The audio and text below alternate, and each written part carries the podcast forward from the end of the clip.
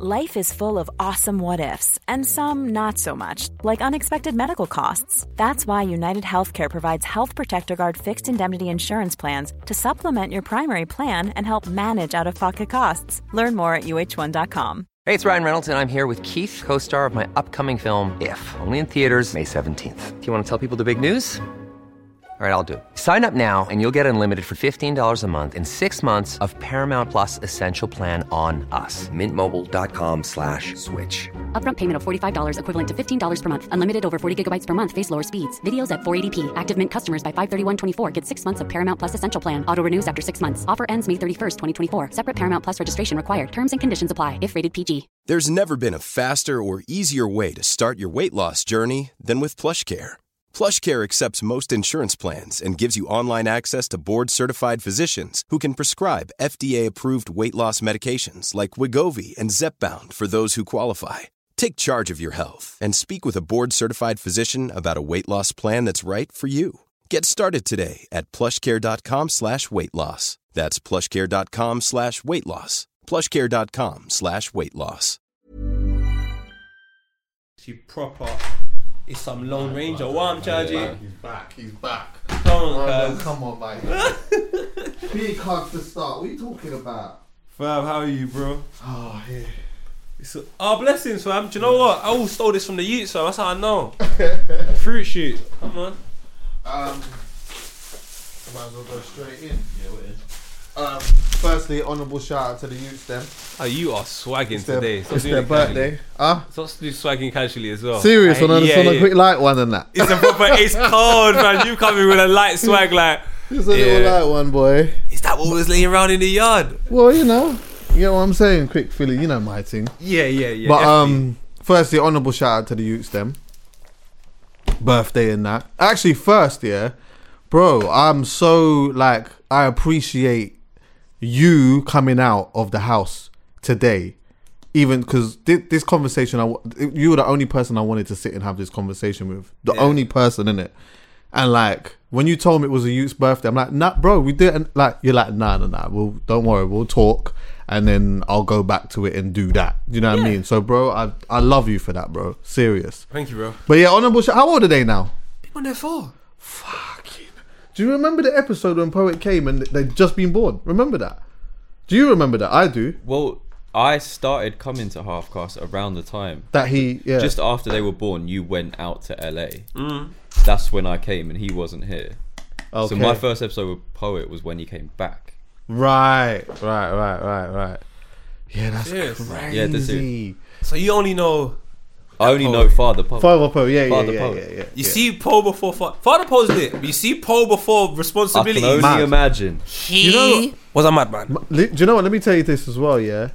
That we was in the other studio, I think, yeah? Turned up to the studio, whatever. Poet didn't come. I'm like, yo, Poe, like, what's going on? Then you hit me at the last minute. You're like, you know what? I don't even think I could come. My girl's pregnant with twins. I said what?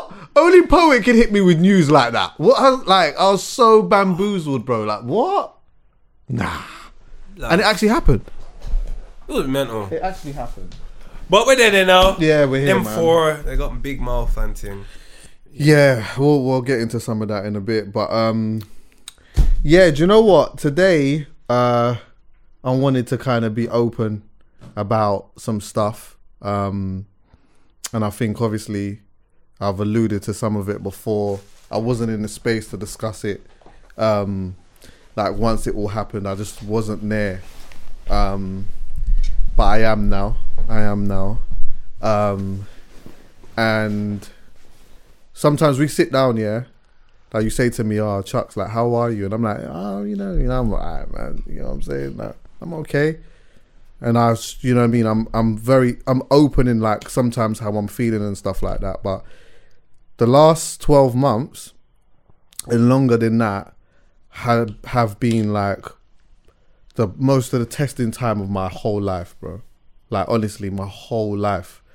What was going on privately was, it's so like, I think even at times I was finding it difficult to, you know, I was having conversations with my brethren. I had a long conversation with you when I was driving to Liverpool. Wow. We had a wicked and those things, those type of conversations that I have with you, have with Ben, some of my other friends and that, are big helps, because the good thing about these friendships are is that, like, I'm not coming to you for answers. I'm just coming because I just want to get it off, because it's a lot. Do you know what I mean? And so, with that being said, yeah, like, I have, like, said a lot of the time, oh, you know, I've talked about my stepdad or whatever. I even with Steve-O sort of went into the fact that, like, yeah, there was a couple things that were going on with my stepdad and he wasn't too well and whatnot. But he took his last breaths a couple of weeks ago, and, like, in our arms, bro, yeah. And I'm going to get into, like, all of that in a bit. But, like, before he died and before he was even ill, yeah, this guy was so certified that any opportunity that I would be out loud here on my content or whatever it may be, and I would talk about him, or I'd mention something about him, because I think the older that I got, the more I started to realise how significant he was in my life, but also the dynamic that I had being rare. So what I mean by that is that, like, for me now, I realise that one of my biggest flexes is that I realise, like, oh, right, like, I got a great relationship with my dad, my biological dad. I got an amazing relationship with my mum, and I got a great relationship with my mum's husband, my stepdad. And on top of that, they all have a good relationship amongst each other. Yeah. And at first, like, you know, growing up and whatever in that dynamic, you don't really see, you may not necessarily see or feel the importance of it until reflection, until, you know, you start having conversations with some of your friends or whoever it may be, and you start thinking, rah, shit, like, my dynamic is rare. But you know what? Like, this man came into my life here when I was, like, 9 years old, around that time. And Poet, when I tell you, bro, this human being, honestly, bro, from the bottom of my heart, bro, he smashed it to bits. Like, he smashed it, bro. He never came into my life on the thing of, oh, I'm going to be your dad and I'm going to be this and I'm the man of the house and all of these type of things. It was, like, such a smooth... I mean, obviously, my mum would have her perspective of, like, how she integrated him into my life, because it wasn't a thing of she's met him and I've met him straight away.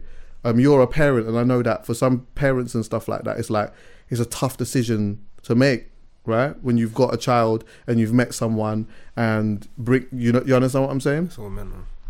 But, you know, like, he came in and absolutely smashed it. And, like, I remember saying for quite a long time, rah, like, when I deep it, my mum's, like, the happiest person I know. She's, like, the happiest woman I know. Like, I used to always joke around with them and say, like, rah, you two always find yourself in, like, these places where you're, like, the only black people in the village. Like, well, where are you, like, where... where are you going? Oh, we're going for walks. Like, they, you know, they made proper use of this country, and, like, they, you know, they'd go on holidays, but they would always go to different places within this country and just go for walks and whatnot. And, like, I can't speak for everyone when I say this, but I know that there can become a time when you're in a relationship for a long period of time, or you're married or whatnot, and you find yourself just existing together. Like, you're just existing. You have a family. This is just kind of what you've known or whatever it is, yeah.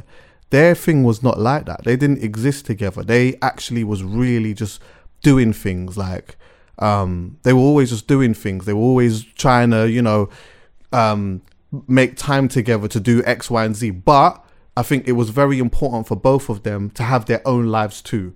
Peter had his lives with his friends. You know what I mean? You go out... Peter's my mum's husband, my stepdad, he would go out, like, with his brethren on a Friday or Saturday or whatever. He's a bushman, yeah? So, like, when you walk down Shepherd's Bush High Road with him or whatnot, enough man are hailing him up, yo, be what? You know what I mean? God. And my mum had her own. And so, like, you know, sometimes they would integrate them together. Sometimes, you know, Peter would be with his brethren and my mum would be there. Sometimes my mum would be with her friends and he'd be there. But other times they would have their own things which, like, clearly work for them.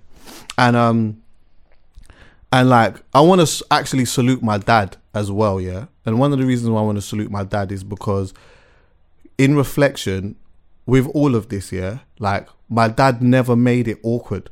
It was never, when I was at my dad's house, yeah, it was never awkward. It was never, I could never, it was never a situation where I'd go to my dad's house and I felt like I couldn't mention Peter. And it was never a situation where I was at my mum's house and I couldn't mention my dad.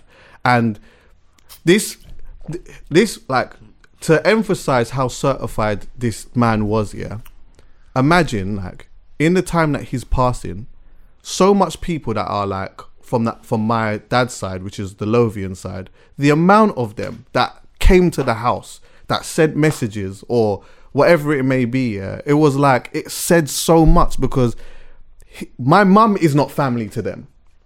They're not related family. I'm just the son of, you understand what I'm saying? Uh-huh. But they treat her like family. And so because of that, he's come around and he's like, oh, no, right, wait, hold on a minute. He's certified. On top of that, he's helped because he's an electrician, he'd helped a few of my cousins and whatnot to get in, to start their career as electricians and stuff like that. My dad used to always pull up to the yard, come check Peter and have a little one drink with him. If I'm going to my dad's house sometimes, whatever, Peter would say, yo, take one of them Guinness there, go take it to your dad's. Yeah, go and take it to your dad's or whatever. When Peter died, I went into the Lothian group, yeah, and I sent a long message to them. I got like my aunties, my cousins and all of that, yeah, and I said to them, you know what, yeah, thank you. Like, I proper appreciate the fact that like you treated him like family. Like, you treated him like family. You didn't have to do that. And loads of them were like, nah, he was certified. We had to. He was family. He was like family. But yeah, like we did so much things together and whatnot, and like obviously they had their own lives, and like, you know, one of the things that inspired me to even do the podcast in the first place was, which I said on the podcast a few times before, if you go to my mum's house here on a Sunday, right? Well, these are the things that, this is the aesthetics. You walk into the house, Roots FM's playing, yeah, Roots FM's playing or Vibe FM's playing, yeah. Come about 5:30, mum's cooked up some food, whatever it is now. And then them two will be sitting around the table. If I'm there, I'll be sitting around the table with them. And then let's say a Dennis Brown tune comes on. They'll be talking about what that song meant to them, what they was wearing at that time, what was happening politically at that time, what was happening culturally at that time. This was the environment that I was raised in. So naturally now, there's, you know, Red Bull Culture Clash has happened. I want to talk about it. Yeah. You understand what I'm saying? Boy Better Knows up there doing it. Something's happening with Skepta. I remember saying that here. Something's happening. I don't know what's going on, but something's happening. Like, the energy, the way that people was embracing, like, all of these things. I wanted to talk about that. I wanted to talk about where the origin of the sound system, how, like, what was actually happening there. Because at Red Bull Culture Clash, everyone had their own sound system. That's how it was back in the day. How do I know that? I learned that through them. I learned that through my dad also, but I learned that through them. And so I wanted to sit and have a conversation and talk about these type of things. Who better to do that with? Po, yo, like, I want to do, what should we talk about? But I don't even know. Let's just talk about whatever. Yeah, because I want to talk about, but that was, all of that was part of the inspiration. It was part of like being able to discuss our culture, discuss where we come from, discuss what certain songs meant to us and all of the things that happen around it and whatever. And obviously the pod has like progressed into some things that are outside of that, but that's the core, that's the basis, and that core and basis came, a big part of that came through them. I lived with him for a long time, and you know, like, sometimes you can hear certain things about certain people, yeah? You can hear certain things about certain people, but when you live with someone, all they can be is themselves, bro. Mm-hmm. All they can be is themselves. There's only so much that they can pretend to be somebody else. The guy was so certified in his actions, not in what he said, but in what he did and how he did them. You know, sometimes he would say some stuff, but more time I'm watching his actions and how he's doing certain things. And like, to me, the actions are speaking way louder than the words. there was a conversation one time we had, we was talking about stepdads and stuff like that. And I know that there's a lot of people that, you know, feel that they just, they don't like the idea of that.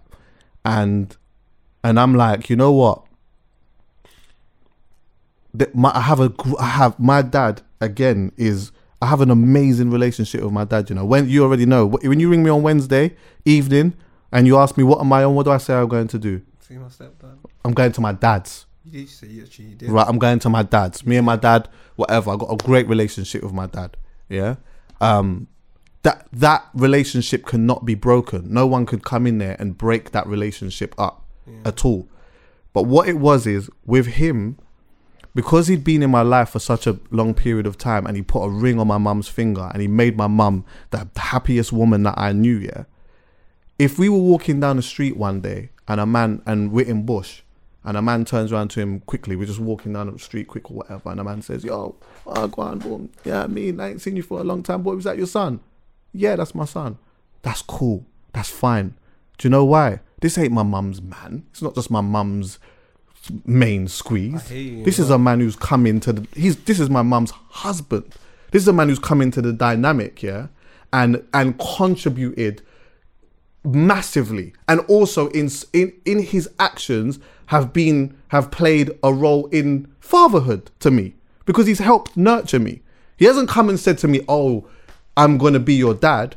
It's certain things that he's done in the environment that I've lived in and for the period of time that he'd been in my life was like fatherhood. There was things that he did. There was certain things that he taught me, and there was certain actions that helped in regards to like relationships, for example, like watching the way that their relationship is, and like watching the way that he speaks to my mum, and watching the way that they argue with each other, and watching the way that they reason with each other, and watching the way that he reasons with me, and watching the way that he is with me, and the advice that he gives me, and all of these type of things. It's like it's like fatherhood. Elements of that is like fatherhood. So could a man turn around and ask, is that your son? And he turns around and says, yeah, I'm cool with that. I'm definitely cool with that. Yeah. His action spoke, and vice versa. 2019, I was away.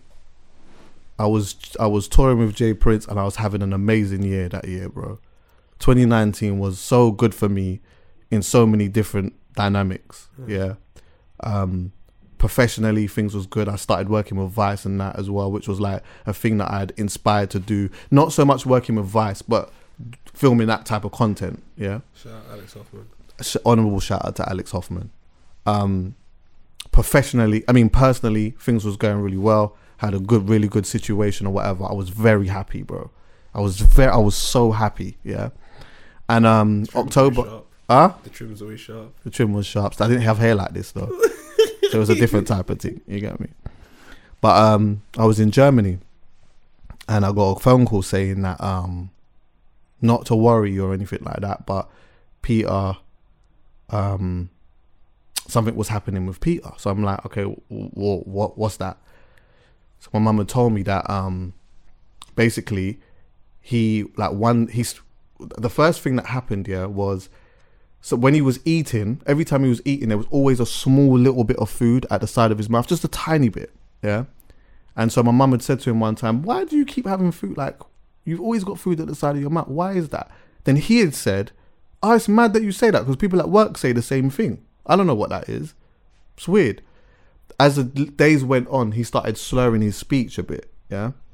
And one day he woke up and he couldn't speak properly. He went to work and stuff. He's called my mum or whatnot.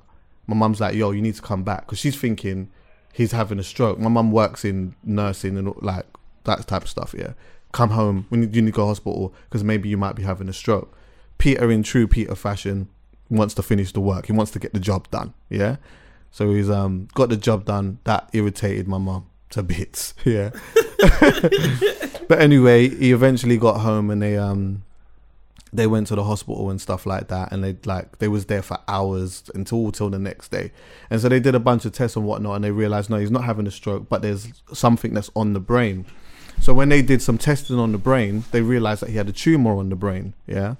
And so they wanted to test the tumor. So my mum had told me that. That's thrown me off to bits. So we finished the tour. Honourable shout out to Jay Prince. Honourable shout out to Moz as well. I love them guys, man. They was very supportive at that time when that was going on. Bro, trust me when I tell you. See, when I landed back from that tour, yeah, I didn't even drop my bags home, bro. I jumped in a whip and drove straight to the hospital because he was in the hospital.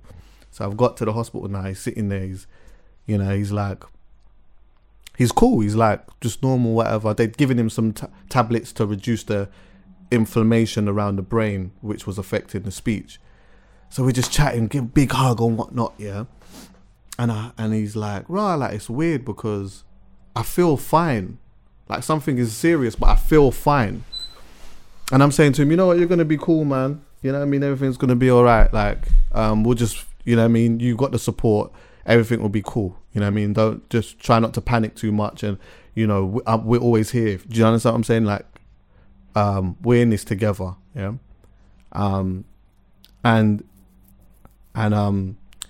So yeah, so then like in December, yeah, that was when they realized that like the tumor was a rare form of a tumor, and that like it's not curable, but they can tame it, yeah.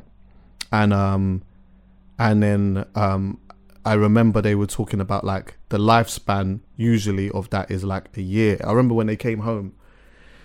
And they were, my mum and Peter were both evidently very, very flat, bro. Very flat. I'm like, what's going on? And they've told me what it is. In my soul now, I'm devastated. But the way that in this moment, I'm saying to myself, you know what, yeah? Peter and my mum are very upset, yeah? I am not going to, I'm going to try to control this and I'm going to try to lift the mood up a little bit. And I'm on a vibe of, listen, I hear all of that. Yeah. This is what we're going to do. We're going to go through the processes and all of this type of stuff here. But we're going to try to create memories. That's what we're going to do. We're going to try to create memories. Because I didn't want to be the third person in the house that was down. And I just wanted to lift up the spirit a little bit. When I did my documentaries that I was doing with Vice, we did a screening, yeah. Peter went for his surgery at that time when I had the screening, yeah. And so he had the screening and he had his surgery and he lost his speech. So he was, all of his words were jumbled up. So he couldn't form sentences properly. I've got to come to the screening where my mum and Peter would be there as well. And I'm doing that because it's a weird one. It's like an oxymoron, bro. It's like, this is professionally one of the most important times and one of my best times of my life.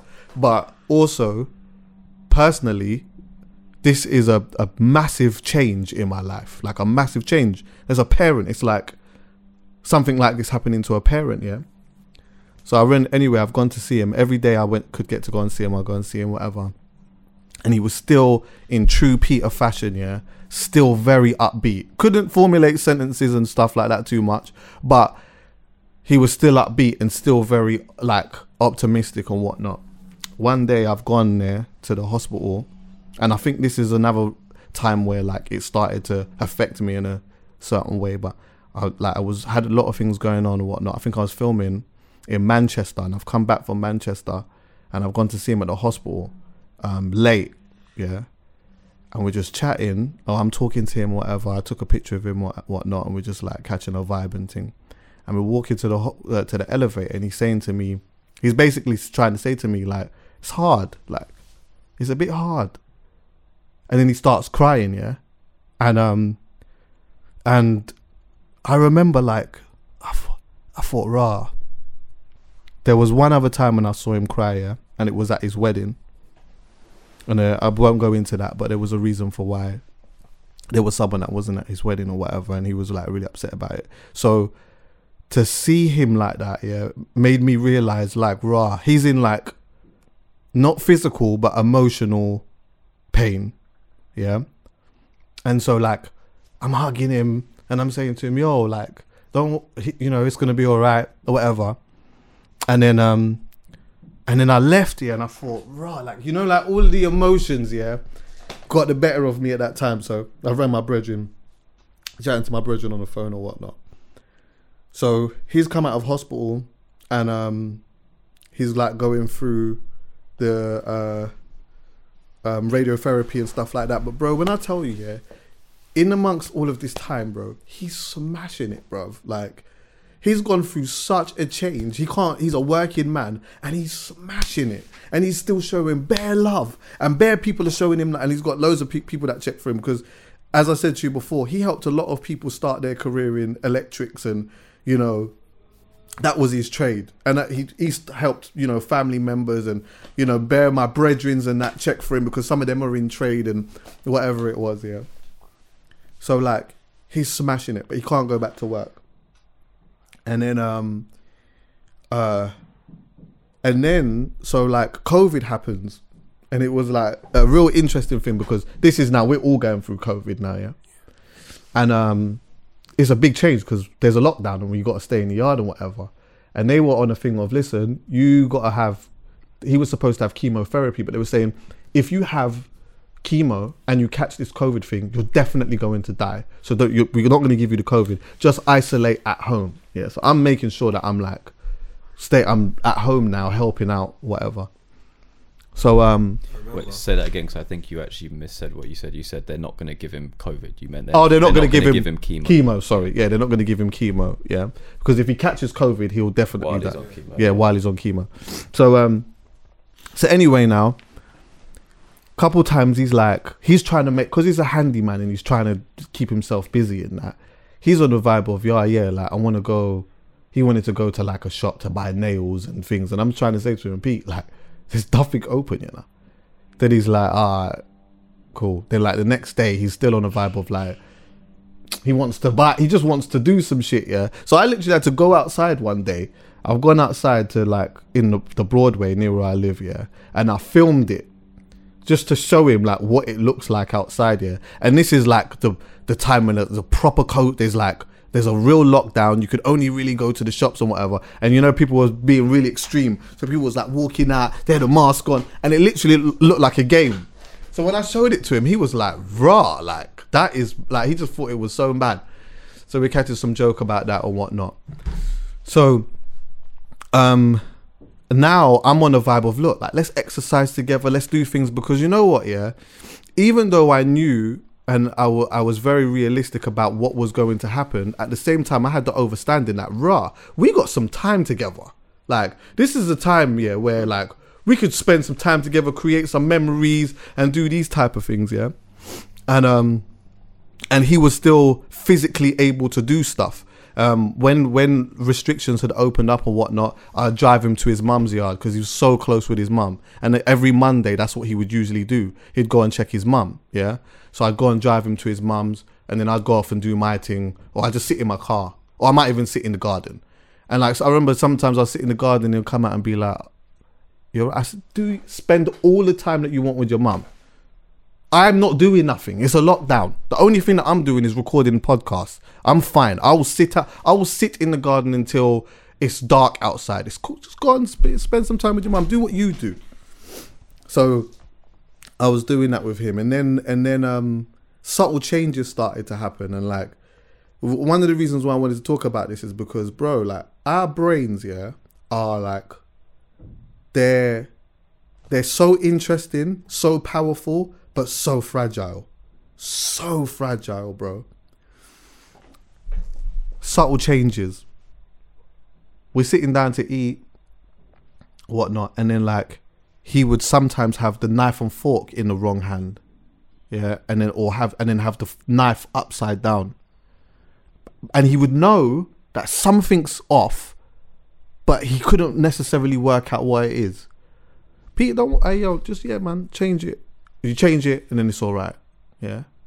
And then there was like a little thing that he had on his right hand side or whatever, but then this started to progress when it comes to the food and all of this type of stuff. But you know what, it was very important for me and for everyone that was around, don't make this a thing and don't make it awkward, because he's the one who's going through it. And it's, as much as it is a shock to us, it must be even more baffling to him, because he's the one who has to go through it. So we have to just support him in that. Yeah. So, you know, anytime that there was, you know, or it was messy or whatever it was, it's cool. You understand what I'm saying? Whatever. Then there was like the processing. We started to realize that there was like a problem with the processing of the brain. So when you would like, as you're walking, naturally without thinking about it, left, right, left, right, left, right. That's how we walk, innit? Yeah. For him, it would sometimes be left, left, left. But then he wouldn't go. He wouldn't go because he hasn't moved his right yet. So that was a thing, and then it was trying to work out the processes of how like you trigger that, and then I came up with this 1-2 thing. So I'd say to him, listen, this is 1, this is 2. Yeah, when we walk in, 1, 2, 1, 2, and then he would say it, and after he'd say it and he'd stop, then he's kind of got it. Do you understand what I'm saying? He's kind of in that thing. I'm recording podcasts all these times. I'm at home, I'm recording these podcasts and stuff, yeah. I had another situation that really threw me off, which was another personal thing, but I won't go into that. But I used to sit down with Peter sometimes and say to him, you know what, you're a G, you know. You're a G, bro.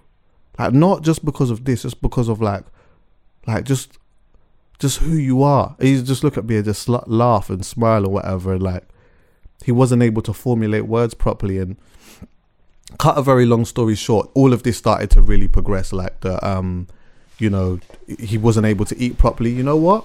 We'll take away the knife and fork. You know what we're going to do? We're going to eat with our hands. That's what we're going to do. You eat with yours. I'm taking away my knife and fork. I'm eating the same as you. So you don't feel different. You understand what I'm saying? If there's a difficulty with the knife and fork thing, that's cool. That can go over there. I'll eat my pasta with my hands as well. We're taking it back to the motherland, yeah? How about that, right? So he was doing all of that, and then the walking and stuff like got like really bad and stuff, and then like behavior sort of changes were happening, and but I remember just before all of this was happening, my mum and Peter, they got married in the Cotswolds, yeah, in August, and they would always go up there every year. And so they went up there this time to renew their vows, and my mum said to me, renew their vows? I think it's renew their vows. Yeah. So she's told me that they're going or whatever. It's a 2-hour drive. She was like, if you could come, it would be nice. I'm like, Mum, I can't make it. I said, Mum, I can't make it. So they've gone up there or whatnot, yeah. And one of my favourite videos in my phone. They've gone there the day before, on the day that they've got married, jumped in the whip. You understand what I'm saying? Threw some clothes on, whatnot, and I've driven up there without them not realising, yeah. Imagine, as I'm getting to this place. With the trim? I didn't even have a trim that day. Come on, man. You should have killed them, but carry on. Yeah. So, like, as I'm getting to the church thing, I see them pulling out. So I've videoed it on my phone. I see them pulling out, but they ain't seen me yet. So I'm driving illegally, I know, with my phone, and I'm like, yo, like, they don't even realise that man's in the Cotswolds and that, about to hit the church and whatnot. So anyway, as we've pulled up now, Peter's seen me, and I've got this on the thing, yeah? And he's looked at me, and he's like, oh, like, he's so happy, bro, like, come out of the car, whatnot, hugged there. Couldn't believe it that I've come up there. I said, listen, I'm not missing that, because I knew, there was something in my heart that knew that this time next year might not be a thing. So I'm going to be here. Mm. Yeah. So yeah, that was like a special moment and stuff like that. And then a little while after then, that's when like all the behavior things started to change. And then there was all of these things that were happening in the house we needed to get, like, because him coming up and down the stairs became an issue, so we got a stair lift. Honourable shout out to the palliative care team, by the way, yeah. These people, absolutely, they were so good. Anything that we needed, they fitted in immediately. We needed a stair lift, got the stair lift in. We needed things for the bath or whatever, because he wasn't able to stand in the bath and whatnot. I have to shout out to a guy called Mohammed, yeah, who was the first carer that came in. And there was a part of me, if I'm being honest, yeah, when I heard him come and I heard him at the door, I thought, he's a young brother, yeah. You know what? I'm not even really trying to meet him. Like, I let him do his thing, whatnot. I'll just leave it or whatnot, yeah. One day, I've had to open the door, right? because my mum was doing something or whatnot. I've opened the door. Mohammed's at the door. He's like, I watch your podcast. Yes, I laughed and I said, yeah, man, big up Mohammed. So, like, obviously, it's early morning. I'm not really trying to, I'm not really trying to do this right now. You know what I mean? And I'm not a morning man. Yeah, but cool. Bro, I appreciate you coming in and helping out. Do you understand what I'm saying? And he was so good. He treated him like it was his dad, bro. Came in, Peter wasn't that receptive to begin with, but they came in, they were like really good help and stuff like that, yeah. And he's key for the ending as well, yeah, for what I say the end, because Mohammed, he was there from pretty much the start of that as well, yeah. So yeah, all of these things started to change, and they're and then there was behavior things as well. Like I remember one time he was trying to get him to bed and stuff, yeah, and like he was angry, but he wasn't angry though, because it wasn't him, and I knew it wasn't him. So I didn't take none of it personal, because I knew, okay, this is part of the process, this is part of the thing or whatever. I think a lot of people sometimes, when you're so used to seeing a loved one changing, like you can take it a bit personal, because you think, what? Like, why are you trying to shout at me? Like, I knew this is the episode, it's fine, and I know he loves me. He's showed me so much, like these little changes that are happening, yeah. I can't even explain the amount of love that this man has showed me. Like, it's I can't put it into words how much love this man showed me. So it's so full up over here. Yeah? Imagine, like, over here is like rammed to bits with love that I've been given, yeah?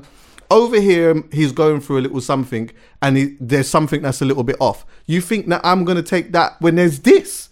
And that's where and the core is this. Fine, don't worry, man. It's a little bit of a fight, but you know what I mean? We get him to bed, but now I think we need to get carers in the nighttime that are going to help. We had the recliner chair, we got him comfortable, you know what I mean? Everything was, he was at home and he was very comfortable, yeah? But it was difficult at the time because, bro, like, my job involves me coming out and having conversations and like filming content and all of that, yeah? I didn't want to leave my house sometimes, bro. Sometimes I didn't want to leave my bed. Sometimes I didn't want to leave my house. And a lot of the time, I didn't want to leave him. I didn't want to, you know, I wanted to, we'd always make sure there was someone in the house, but I didn't want to leave. I wanted to be there. I wanted, even though I might just be sitting there, just doing my own little thing and he's doing his thing, whatever, I just wanted to just sit next to him, man. Do you get what I'm saying? And all that time, bro, when he got to the point where like he wasn't able to talk at all really or anything like that, I was still talking to him exactly the same. Pete, I'm just going to record the podcast. I'm back in a couple of hours, yeah? Love you. Pete, I'm just going to do X, Y, and Z. I'm going to be back in a couple of hours. But these times he's getting to that point where he's not really that coherent. But you know what? He, as far as I know, his hearing is still okay. And sometimes like, if I'm feeding him or whatever, or like he might just go and reach my hand, he'd take my hand and he'd kiss my hand, yeah? Bro, like them things, like all of that, bro, like those are the things that gave me the powers to even be able to come out and say, you know what, I'm recording today. And Callum knows, like, you know, sometimes I pick Callum up and I'm in the car and I'm quiet or I'm going through something. It's fine. When I get here, I'm present. When I'm here, I'm present. When we're sitting and having conversations, I'm present. This acts as therapy in some way for me, because I'm sitting, I'm chatting to my brethrens or people that I'm interested in talking to or whatever, and it's like I'm away from it for the moment, and then now I can go back and give good energy to my foundation, my home, and with him and whatnot. Yeah. Can I ask you one question in regards to that? Is that the first time you've had to put yourself in a position where you're like, because you're really good at, like, I wouldn't know if you was going through any relationship problems. I wouldn't know anything. Mm. This is the first time I saw you was going through something. Is that the first time that something in your personal life has affected you just day to day that much? It's the first time that I've gone through something, yeah, that has affected my, I don't want to say behavior, but evidently my mood and maybe my aura at that time. So prior to that, I could be going through some stuff and I'm addressing the things that I'm going through because I will talk to my brethren about them. And I'm lucky in the sense that my friendships don't have filters. Like, I don't have to. If I ring my brethren and I'm raging, my brethrens allow me to rage, but they will reason with me. If I ring them one day and I'm mad upset, and I might even be tearful, I don't feel like, oh shit, fuck it, no, just that man. I don't feel like that. I'm able to, and so that is like, that's the big help. But this was the first time where it's like, it's affecting me all the way until I sit here. It's affecting me all the way until I'm in doing the JD thing there. It's affecting me all the way until I'm recording whatever it is with Vice, whatever it is, yeah. Until I'm in that moment, I'm able to be present. Prior to that, I'm not present. Do you know what? This is how deep it was, bro. In the morning, I'm asking how long that was happening for. When did you notice that you go to work and now you almost have to kind of be quiet now just so you've got enough energy to do the task? When did you notice that happening? It started initially, see, like early in the year, yeah? I had a situation, a private situation that I had with someone, yeah? And like, once, I was quite selfish in that a little bit because there was something that we needed to address, but I was, because I was going through so much at the time, that was comfort. And I didn't want the comfort to go. So I was avoiding addressing it because I was thinking, rah, shit, like I've identified I'm a bit fragile, yeah? And if I let this go, then like I don't have the comfort. And like there was a part of me that felt like I needed that. And so I didn't want to address any of it really. And so once that left, yeah, over literally a little while after that, that's when it sort of started, and I think it really started to affect me. I would say late July, early August. That's when it really started to affect me. Up until now, all the way up till now, when we did the checkup with Akel, then like August. That was August. Yeah. Like I was going through it, bro. And you know, imagine like, again, when I'm doing a checkup or whatever, I'm booking an apartment, I'm doing all that stuff. I might even just stay there. Do you get what I'm saying? But like, I'm away filming, but in my head, I don't want to be away from home because just in case something happens or he needs me or whatever. But also I need to be present, and I also need to structure a conversation. I need to structure a conversation or whatever in a way that I would like the conversation to go. So my head is, I'm going through all different types of stuff, bro. Like, and then all the way up to now, it got to the point where it was like the morning times, myth. I remember you saying. Poe, myth. So then maybe, sorry to keep back, myth. This is mad, this story. This is crazy, bro. I don't know how you've done this. Preparation-wise for work then, you couldn't afford to come here without prepping because sometimes you can just freestyle the facts. You couldn't afford to prep. So from, let me get my head around this. This is mad to me. From July until now, you've had to overwork in a time that you have less energy to do it. Yeah, in my head. Fuck off. Yeah, I've had to do that. Morning time myth. As the day goes on, I'm okay. I get, you know what I mean? I'm defrosted now. I've defrosted, and I'm sort of. Also, you're not a morning person anyway. No, so I'm shit in the morning. But no, so it was bad. Chuckie was telling me by 4 p.m. he's ready. Yeah. 4 p.m. I know. On a Saturday, it's half time. United are losing. He's on red events. Listen, on Saturday, it's half time.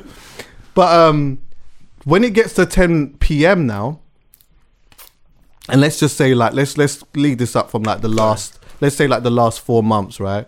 Because these are the times now where like the last 3 months, that was when we had evening carers, and then they would come put him to bed by about 8:30. We had a hospital bed downstairs and stuff, yeah.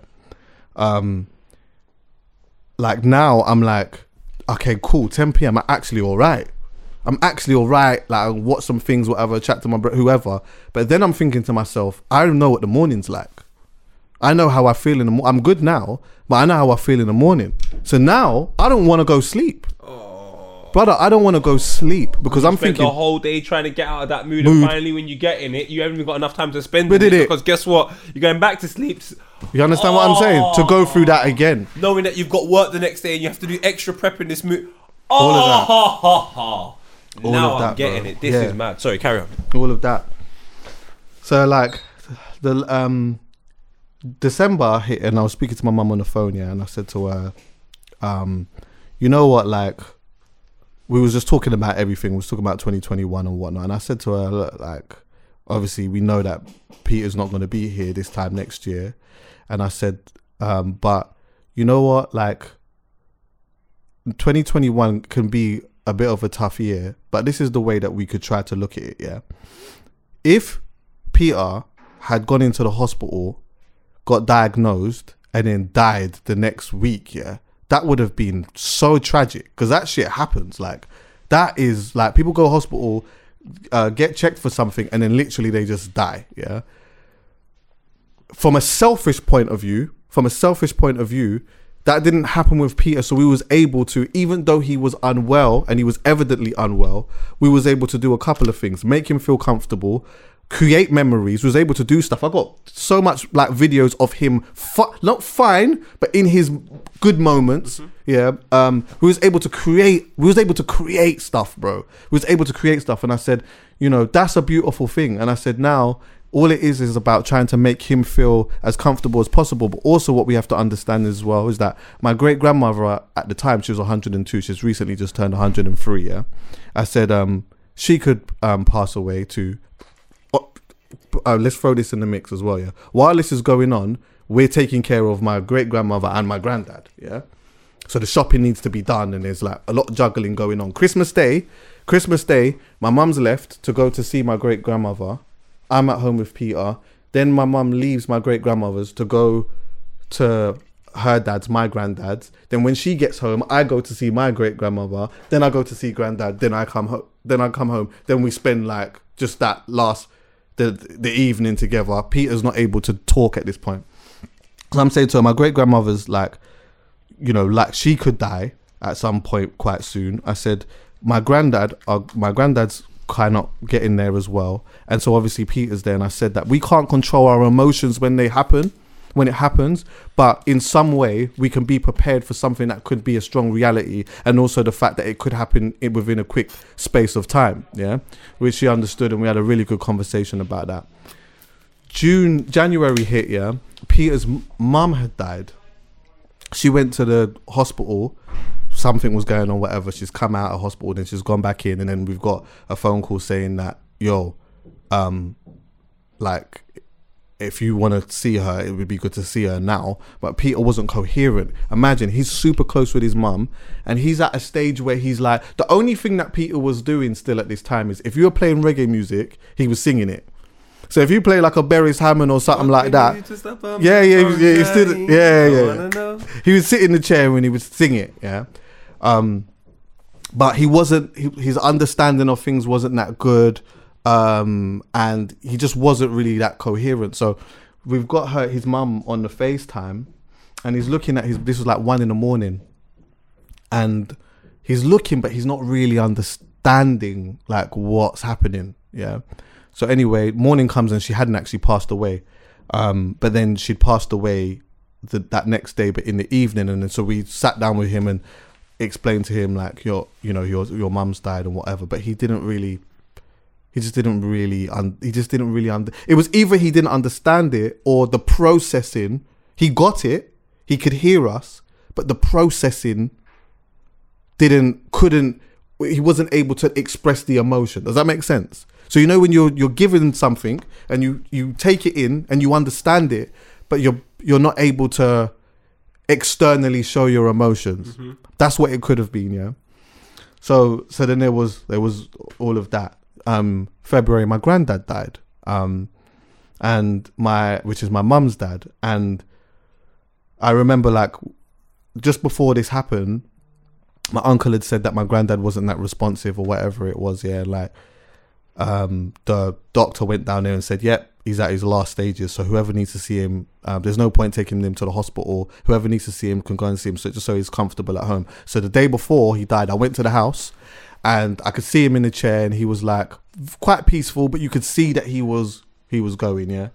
So I told him, I said, you know, Granddad, he was a funny one still, but I loved you, and you know, I'm sure if you go back in the archives, I tell a story about when I started to change my perception of success, because I looked at my granddad. I was always going to my granddad's house and I was always dropping the shopping off. And one day, Poet, I pulled up outside the yard, yeah? I pulled up outside the yard to drop the shopping off. This was a Friday night. And I'm looking at this yard and I'm saying, this is actually a nice yard, you know? I never even thought about this, but him and my nan lived in a nice yard. Yeah. Take it for granted. Yeah. I've been there. I'm pulled up outside the yard. I'm like, right, this is a nice yard, you know, they live in a nice... But then I'm saying to myself, rah, like, I don't know much about my granddad and how this happened. So I dropped the shopping off one day, Poet, yeah? And, like, my granddad's not a man of words. He don't speak, like, he's just not a man of words. Yeah, they're not on that. But I've dropped the shop, and what I'd always do is run upstairs. Yo, Granddad, I got the shopping, yeah, I'm going to put it in the fridge. All right, go put the shopping in the fridge. Run back up the stairs. Yo, Granddad, you all right? He'll look at me for a little while. He might smile and he'll say, all right. Then I say, all right, cool, I'll be back in a couple of days or whatnot, gone. This day I said to myself, you know what? I sat outside and I said, I'm going to interview him without him realising that I'm interviewing him. You so never want to stop working, do you? I know. I said to him, I said, Granddad, he didn't say nothing. I said, how did you get here?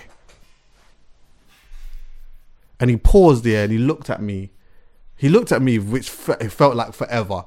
And then he broke out in telling me this story about he was in Jamaica. He was telling me about his life in Jamaica. Then he told me there was two boats. Kingston, yeah? There's two boats. One going to New York, one going to London. They both need carpenters. My granddad's a carpenter.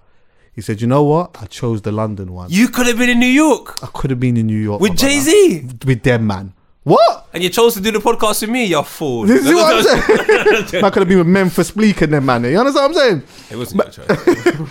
So anyway, he chose that one or whatever. 3 weeks it took for him to get there. Saved up some money and said, you know what? My wife ain't taking the boat. She's getting the plane. So he saved up some peas, whatever, and then was able to kind of get her to get on the plane, yeah? My granddad's going through hella racism, bro. They're punching him up, hitting him around the head with things, spitting at him, all of that, bro. Like, all of the mad things that you could think of, he went through to the point of breakdown. And so that was all a conversation, which made me realize, rah, you know what? You're successful. You were successful. You left Jamaica to come here, yeah, to build something. You flew your wife over and you was able to get a house in a time where everything was all against you and they didn't want you here. They still don't, but yeah, exactly. You understand what I'm saying? They say success is the success doesn't exist in the ideal. Success exists in the objective. Right, that's a good one still.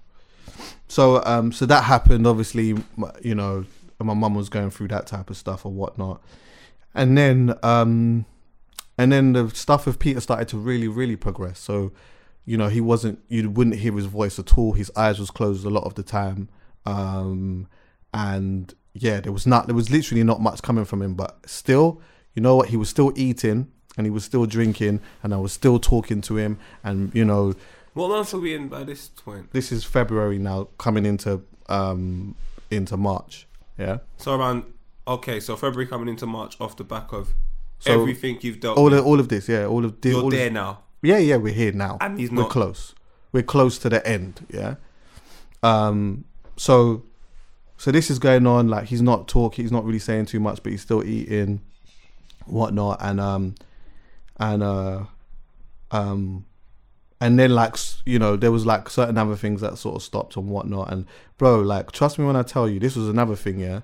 The amount of times where we were waking up at 5 o'clock in the morning, 4 o'clock in the morning, because there was something was going on. So enough times 5 o'clock in the morning, we've got to get him up, we've got to do this, we've got to do that, we've got a thing, whatever. This was happening. And that was I can't lie, that was hard. But I never wanted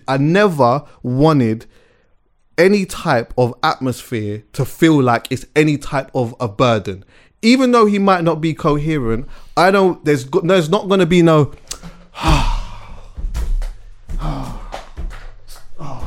like there's none of that. I'm doing it with what I'm doing with him. I'm showing him, yeah, like this is an honor doing this. This is an honor looking after you. You've looked after me all of this time. This is an honor. So we're doing this 5 o'clock in the morning, 4:30 in the morning, hella times. Waking up, still got to record, still got to do all of this stuff. It was hard, but then yeah, like I was speaking to him, like just talking to him and stuff, and just like still reminding him about a lot of things. But then what ended up happening was, it was looking like he wasn't able to see now. And when my mum mentioned that, when she sort of mentioned, can he see? I was looking, I was like, I don't know if he can. And that's when I realised, you know what, I think, I didn't say it, but in my heart, I was like, you know what, I think next week it might happen. But I didn't say nothing. The Harry and Meghan thing was on TV. And I remember I sat next to the hospital. Remember I said, there's a hospital bed downstairs now, yeah? So I'm sitting next to the hospital bed. The hospital bed's behind me. My mum's there. We're watching the Harry and Meghan thing, but Peter's like sort of just sleeping. And then we talked about it. I went to sleep and I was getting ready for a meeting, and my mum would go out for a walk every morning while all of this was going on, just to sort of clear her head. She calls me, yeah, and I knew straight away when she called me, yeah, something was happening, because usually she'll come, knock and tell me what's going on. I've ran downstairs, yeah, she goes to me, I think he's taking his last breaths. So she's sitting next to him on the bed, and he's like taking deep breaths. Like he's taking deep breaths, yeah, but not struggling. He's not struggling. He's just taking deep breaths, and he's got his eyes open, yeah. Bro, I put my arm round him. I had my arm round him, and I had my arm like holding his head sort of thing. And I was hugging him, and my mum was hugging him, yeah. And my mum was speaking to him, yeah. And we were just telling him like how much we loved him and stuff like that, yeah. And then, bro, literally like, it just stopped. And then like we're still talking to him, yeah. And then yeah, like it stopped and that. And then I kind of got up, yeah, and then we was just staring, and we was like, is that it? And then I put my hand on his heart, yeah, and there was nothing there, yeah. And then like, obviously we just had a moment and that, yeah. But you know what, like, honestly, Poet, yeah, you know, when I push the sadness to the side, yeah, when I push the sadness to the side, and then how that felt, yeah, you know, like, that was actually one of the most special things that have ever happened. Like, it was that moment, yeah, that moment was so, like, it was so special, bro. Like, 9:30 in the morning. This could have happened at any other time, and my mum may not have been there, or I might have been upstairs, or I might have been out, or whatever. This happened as the day was about to start here, and we'd been there as a family for years, together for years, yeah. And we was together as a family while he was going through this. It was together as a family while we was going through this, yeah. And it's like, it felt as though it was almost like it's almost like he waited for us, bro. And to have that, to hold him, and to have that at that time, when you push the sadness to the side, bro, it felt so special, man. It felt like, it's hard to explain. I've been trying to figure out a way to articulate it, but there's something in, when someone takes their last breath like that, there's something, it's so deep. It's like, I'm not a parent, but you know, you bring a life into the world, and a baby comes out and it cries for the first time and stuff, and it's like, rah, this is a whole life. And in that moment, you realise that, rah, this is bigger than me. This is bigger than me. You get that moment again, even in that, you're like, rah, like, I'm holding him, and he's taking these breaths and that, and then it stops, and then it's like, rah, it's like the soul leaves, and it's like, oh, bruv. And then imagine, so one of the reasons why I said it was key to mention Muhammad, yeah, is because the carers are due to come. So the carers came like 20 minutes after that's happened, and it's Muhammad, yeah. So we've told Muhammad what's happened and whatnot, and that was special because he was there, and he was there when Peter was able to, you know, is that what I'm saying? So he came and he got to say goodbye, yeah. And I told him, I said, bro, like, I'm so thankful for you and your guys that came and helped and treated him the way that you did and whatever. And they were like, you know, we had a really good conversation. And then they left, and then the doctor came, or the nurse came. The nurse was supposed to come anyway. And so, like, the nurse came like 10 minutes afterwards. And then, so the nurse came, and that was the nurse that had been there from the beginning too. So it was mad. It was like all of these, the people that had actually come at that moment, they were supposed to come anyway, but they were all the people that had been there from almost the beginning of the stages of what was happening. So then they got to say goodbye. And after that, me and my mum, we sat there, the curtains were closed, and we talked for like 2 hours, bro. Just reminiscing and obviously crying and reminiscing some more, and, you know, talking about a lot of things, and just like, you know, I could not keep saying, like, this man smashed it, bro. He came in and he smashed it. Like, he literally could. And I know that some people say, like, you know, when someone dies or whatever, people always have nice things to say or whatnot, yeah. Trust me when I tell you, yeah, you have to exaggerate this in your mind for you to fully understand. No one can't tell me a bad thing about this man, because I lived with him and I knew him. And the people that around him, they had such a connection with him, yeah. And the love that he brought them was like, bruv, it was, bro. And to the fact that, like, my dad and all my other family, do you know how many of them came to the house? Enough of them have come to the house. They loved him. They loved this guy.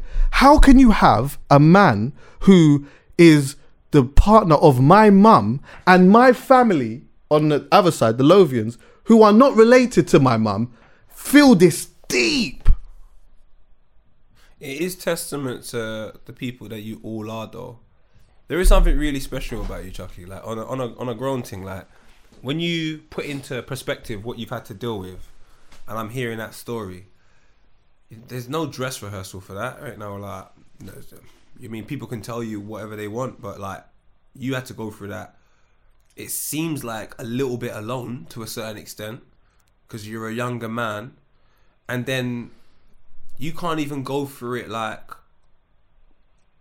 with you as your first thought. Like, you're going through this, and your first thought is never you. And the only time you have to yourself is to build up to actually attack your day, which you start at half time on a Saturday. But I think that level of pressure, and for you to continuously do Halfcast Podcast, but let's not stop there. Let's talk about the stuff that you've done with Vice. Let's not stop there. There's the +44 stuff. Let's not stop there. You're doing the checkup. Like, the amount of work you're having to do, where, again, my bro, you are not your first thought. You're interviewing someone. It's always about somebody else.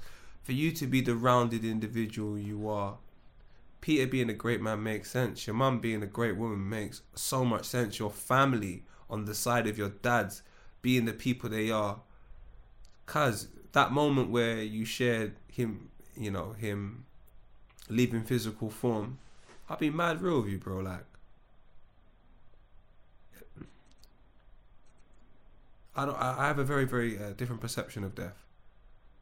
And I understand, along with tax, it's the only thing that's going to happen. I'll be mad real with you. If there's any way I want to die, if there's any way I want to go, that sounds like a pretty good way, because that is, to me, a complete reflection of your life. The people that you invested so much time and love into.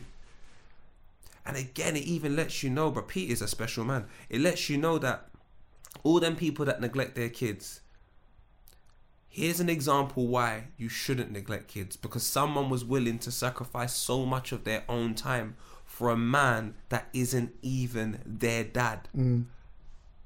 So when people are investing time into children and they think they're not getting a return, this story here, for me anyway, is a prime example of you invest into your children. Not only do they become a well-rounded individual like Chuckie with a fantastic career, just a great person, but guess what?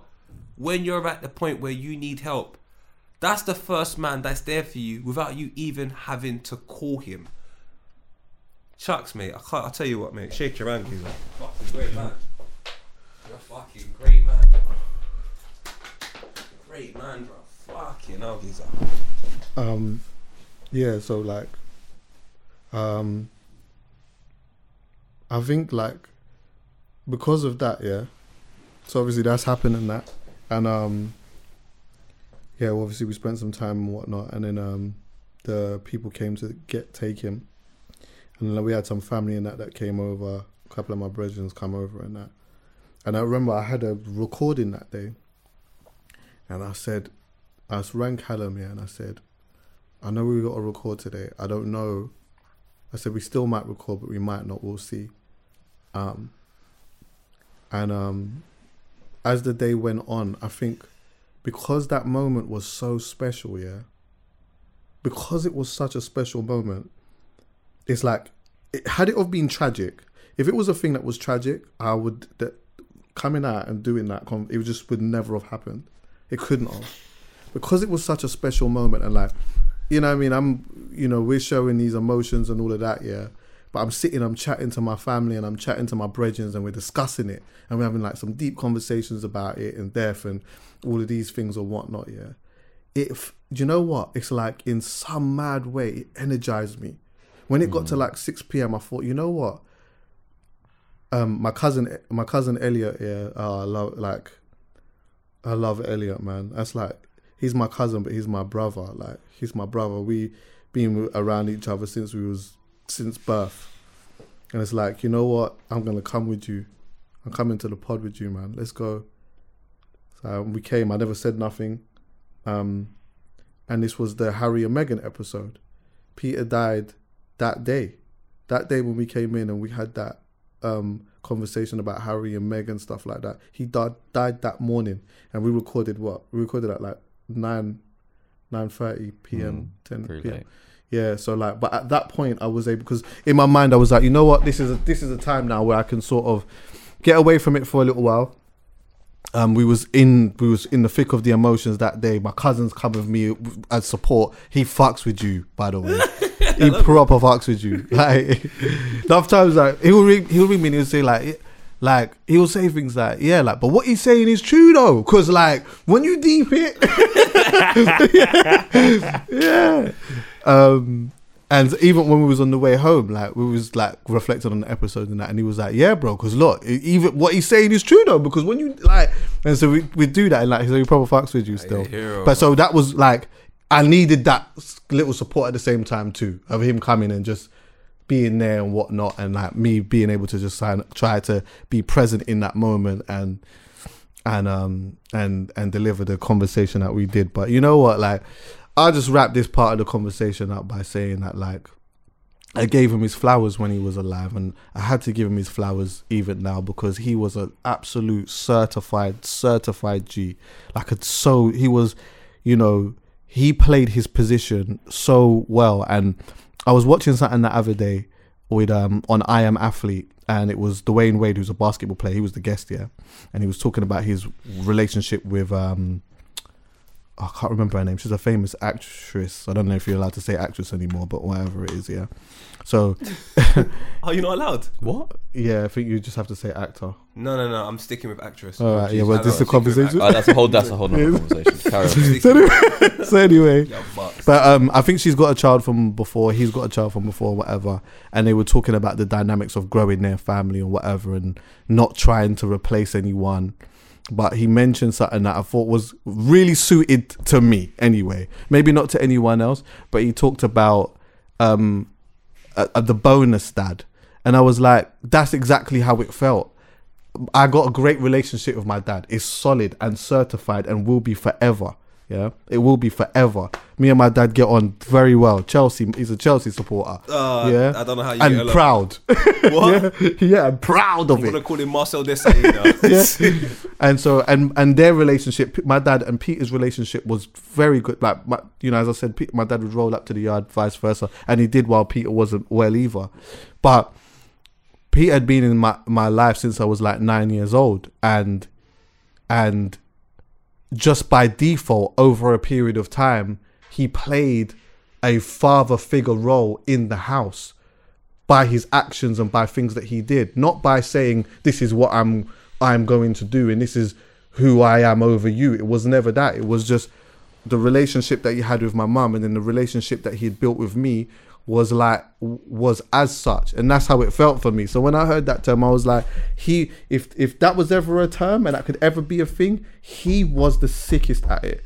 An honourable shout out to anyone that meets somebody who has kids, and finds themselves in that home, in that dynamic where that person is growing their children, and they go and they play their position without trying to be anyone.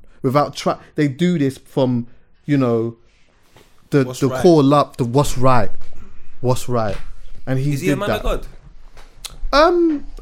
Not really. He was not really. Your mum, woman? My mum's like a spiritual person. Like my mum's very much, and like my mum has like a lot of deep. My mum has like a lot of deep perceptions on death and stuff. Like having those type of conversations with her are things that like she loves them. Because she loves talking about spirituality and these type of things. But I'll be real with you. I made a lot of prayers for you. And I think a lot of people watching this podcast would have done a lot of prayers for you. Yeah. And situations like this make me even believe in God even more than I do now. Right. For the simple fact that there's not one man on planet Earth that can explain to me why you had the moment you'd had with Peter and your mum. There's not one man that can justify it. You can try, you can go to the hospital and say all of this stuff just so we can have a way to conclude it. Yeah. But I like the fact that I can say, no, we can't discuss this. But you know who one man that can? God. Because I just feel like if you do what's right within life, here's a visual example that it's never easy, but you know what? That's a very blessed way for, your soul to leave planet Earth 100%. In order for you to engage yourself with the angels. And Peter clearly was an angel. And I'm just coming from the world man's coming from. There's a lot of ways to go where it ain't that beautiful, bro, where it's, it's not that peaceful, and just to know that he had a sense of peace. Yeah. Like I feel like, rest in peace is definitely the thing I can say here, because that's what he deserves purely because of the work he put in and being a good person in the household that you were in, and then you're a product of that with your mum and your dad, and then you're gonna carry on the good work that he and your mum have started to a certain extent, and then like you're going to tell all the stories to your children. Yeah. So that children's going to be doing Peter's work and your mum's work and not no. And I just think that's God, because someone had to start telling you what the work was. Right, for real. So I just think blessings to you and your family, man. What an amazing and group of people. My mum as well, like she went through a lot and has gone through a lot and is going through a lot and needs a lot of support. And, she's got that obviously through me. As I said, I got a good relationship with her. And I think for her, it's like it's difficult her fathoming how the future looks. She can't. I think that's a very hard thing for her to try to deep. We bury him tomorrow. This comes out by the time this happens, but yeah, we bury him tomorrow. And then he stays with us. He stays with us and all the memories and shit that we created with him and whatever. But you know what, like sometimes when someone passes away, someone like that, and someone who plays such an important role in your life, I think I could easily see why some people would say it feels like there's a hole, there's a void, there's something that's missing, yeah. But you know what? See, for me, yeah, it's like all this time he was digging this hole, yeah, and he was just filling it with bare love. Just digging it and just filling it with bare love, and now that he's gone, that hole doesn't exist. It's just filled with love. I still feel it, bro. I still feel it, and that to me is like some superpower. That feels like a superpower, bro. Honestly, and that's why I feel like now I'm probably able to talk about it a lot better and whatnot. But what a G, bro. What an absolute what a G, bro. What a man, bro. I swear to you, what a man. Right, you're a strong guy, Chuckie, man. Credit to you. God bless you. You're a strong man, bro. Yeah. 2020 was nuts. I was looking at... I remember sometimes I was lying down and saying to myself, fuck, 2019 was so sick. Like, how did we get here? Nah, hold on, wait, one sec. Can't dwell on that. I can't dwell on that. We got time still. We can do some stuff. You know, don't try not to drown in that too much. Address it, talk about it. Of course, chat to your man them, chat to your friends about it and stuff like that. But you know what? Like, in these moments, yeah, we got a little piece of time on this world, on this earth, yeah. We got a little piece of time on it, as much as we can. See, like with your kids and stuff like that. And I know that you know this anyway, but having a conversation like this could make people think, shit, man, fuck. You know, this was a conversation I was having with someone that's thinking I got kids and like, you know, they're going to have to go through this and maybe with me and whatever. And I said, nah, don't look at it like that. I said, you know what you do? Help create the wickedest memories. Help create the wickedest memories. Because you know what happened? You see, when Peter died, do you know what we was doing? After the crying, me and my mum sat and laughed. We sat and laughed about all of the things that happened, like with... You know, some of the funny things that he did and some of the funny things that had happened. And, you know, you remember when this happened. And remember when he used to do this. And remember when he used to do that. And remember when we did that. And then we talk about all of these things or whatever, yeah. Those are the most important things. And my mum said to me, she was proper scared that she was only going to remember him in his sickness, yeah. And she was so happy that, like, afterwards, she was quickly able to remember his voice and all of these things. Because it's so... You'd be so surprised at how things become your normal. When, like, this is now, whatever, cool. Someone gets sick, it's sad. Yeah, they might lose their voice. For the moment, it's sad. And then after a while, that becomes almost normal. You almost become used to that person not being able to speak anymore. You almost become used to, the hospital bed being downstairs. You become used to the stair lift. You become used to all of these different things. Like, you become used to all of them. So sometimes now, once it stops, you think, oh shit, this was so strong, this is what you're going to remember. Nah, when you live a life, yeah, of purity, yeah, and, you know, you're at creating memories, whether you're conscious of it or it's a subconscious thing, those things come to the forefront of your brain once you go past it. Believe me when I tell you. This is what I will say, though, because... It's difficult for someone to have that perception without one thing. The thing that gives you the perception is the journey. The journey you've taken is very unique, which allows you to have them moments that you've had at the end of it and for you to reflect. Yeah. I think you have that because you value time. Yeah. So I agree. Whether we have a lot of time or a little bit of time, I don't know. But the way you invest your time in family, it makes me... reconsider how I have to invest my time in family, and then that's how I will have that moment at the end. But some people just think being around family or making time for family gives you that opportunity at the end. True. It's not. It's just what you do with it. And going to Big Ben taking the picture is not enough. Right, Chuckie, you've proven you're able to sit down in a garden with bare minimal resources and learn how to have a good time with that individual. That means everything else is an added bonus.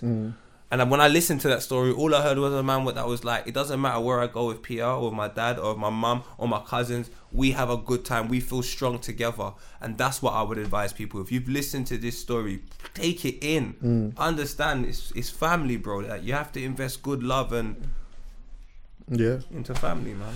And you know what? Also, with that as well, man, like, I appreciate both of you because I've had conversations with both of you about all of this while I was going through it and whatever. And like, even just the conversations of us just being outside of this has been a big help for me, massivly. So yeah, man. Oh, you're a fucking rude boy, bro. You're a strong one, fam. The proper strong, cuz. Love, my bro. Yeah. All right. My brother. Boom. That's me. What are we doing here now? Are we flipping over? You want to flip over?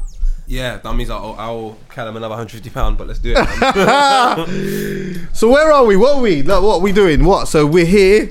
So it's like the one post show. Yeah. It's like the one post show. We're in my setting. We're in our setting still, actually. Yeah. We're in our setting. And I know for a lot of people, I feel like we're recording a podcast, but we're not really, though. Yeah, I mean, we are, but we're not. Yes, it's whatever you want. Yeah, I don't even want to overcomplicate it. The title's just there because we need titles, but it's whatever you want. It is the One Post Show, and I'm having the pleasure of talking to Chuckie, and I'm glad because I want Callum to keep the mic as well because he's very important for One Post Show to me. Very, right. Very, very, very important. So, yeah. Yeah, he's here. He's behind the camera a lot of the time doing his bits and pieces. Because he's always working, fam. Like, even when you were telling the sad story, I'm there in tune. My man's fixing the mic. I'm like, bomba kala, dog. How are you, though? How are you, bro? Like, how are you? Finally good. Finally good, man. Yeah. Why do you say finally? Because, my immaturity made me believe that any time that was bad, I didn't understand why it was bad, but I just felt the next day, if you just forget about it and think positive, it will go away. Mm-hmm. So understanding life a little bit more has made me realise I can say to you now, I'm finally good. It was just been exhausting. But yeah, so yeah. Do you, when you talk about the immaturity stage, like what do you mean by that though? Like what do you mean? Are you talking about just inexperience of life and how you deal with people, or something deeper than that? I'm very naive. Yeah. I'm very naive to sometimes the people that I will let the closest to me. And I looked at the ideal as the reasons that they should be there. And it's about what's right. Right. And working the job that I work, we work with a lot of ideals. It's the ideal to get a lot of numbers. It's the ideal to get this. And people put that ideal on you and it looks like a necessity. Right. And I just don't think that's an ideal for a human being. So when I'm having to work in a field that is completely against my morals, it was just messing man up, fam. I'm constantly having an argument every day because I'm doing something as a freelancer that I don't want to do. So then now I'm naive into people saying, don't worry, that's not going to happen. I'm like, all right, cool, I'll trust you. And then you're consistently trusting a bag of people with the ignorance of life in a very complex job. It's mad, bro. Like, it's so, so mad. Do you know what? We can talk about that a little bit, actually. But do you know what I want to do, yeah? Because I feel like I got a way that we can lead into it, yeah? How different has your journey been coming up to this point to what you expected it would be when you started? Okay. Wow. Thank you, Helen. Chuckie, I'm a fan, bro. And that's what I think even people watching today don't realise, because maybe they've looked at me completely different. So when all of this starts, I'm a fan of grime. Yeah. I can't say I'm in grime because grime starts in East London. Grime starts in Bow with them, man. Mm. That's how I've grown up thinking about it. And I think of grime, I think of Big Nasty in South London, Dice Recordings. I think them more than I think anything in Ferry Lane. Mm. But because all of the situations are built upon the same principles that exist in Ferry Lane, we're part of it just by default. Mm. We're young, we're black, we're Jamaican. We're out here. There's sound system, there's grime, there's everything. You're just part of it. But I'm still a fan. So my first entry point to it is a fan. So that hasn't changed now. The reasons why I like to help people, the reasons why I want to do stuff is because I'm a fan. I want this to be as big as possible, built upon real street code ethics that I feel are a hell of a lot more easy to understand than the codes and the ethics of working this job. They change too frequently. So the moment you're good at it, 4 years later, you're shit at it. Whereas if you apply the family code and the codes even of road into what you do, there's a level of consistency, which means you're nines. Right. In opposed to being whatever's hot now, and we all know it won't be hot in 3 years, 4 years, and then that person will be on Twitter complaining about whatever someone done to them. Like, that is just... Yeah, like, but did you understand that from the beginning though? No, I didn't know any of it. I'm just a fan, Chuckie. I've come here as a fan, naive. Yeah. Hey, everyone's cool because I love someone. I've completely forgotten their journey, and all I care about is my love for you. So, and some people live up to it. Like Getz has just surpassed whatever I thought of him. Skepta has surpassed whatever I thought of him. But there's other people. I'm being so real with you. They haven't even got anywhere near what I thought of them. When I've met them, they're not the person that I thought. They're very selfish, or I was just a naive fan, bro. Naive fan. And to this day, I think I've literally come out of it in the past year of being a naive fan. And everyone else perceives me as something else. I'm just a naive fan. So then how do you see, like, with the perception and how people perceive you? Because sometimes I feel like you're misunderstood. I know you, and so like, I feel like you can be misunderstood, and sometimes people do perceive you as something different. How do you deal with that? Or actually, what's the difference between how you would deal with that today to how you would have dealt with that a year ago? Because you're saying, like, up to a year ago, pretty much, you're a naive fan, but you've done so much, you've gone through so much, you've worked with so much different brands, so much different people. There's so much, the infrastructure's changed, but also you've grown as an adult. So, like, what was the difference between how you would have dealt with that prior to how you would deal with that now? I don't deal with it now. Right. Prior, so I've just to give a bit of content and understanding, like, when I've come into this world, I'm broke. I have no money. I have like £6 something in my account. Right. I've not come here with anything. I don't have anything. My house has no furniture. It has no flooring. Like, I've come here with the money in my left pocket, bro. Mm. That's how I've walked into this scene. But the beautiful thing about that is I have a story. I've done youth work for like 10 years. I've helped various people way before we've got into the mechanic of whatever this world is. Like, I've had a whole mad life. So much things have happened to me. I've had a heartbreak. We've been rushed. We've been, like, everything. I've done youth work. It's such a complex job doing youth work.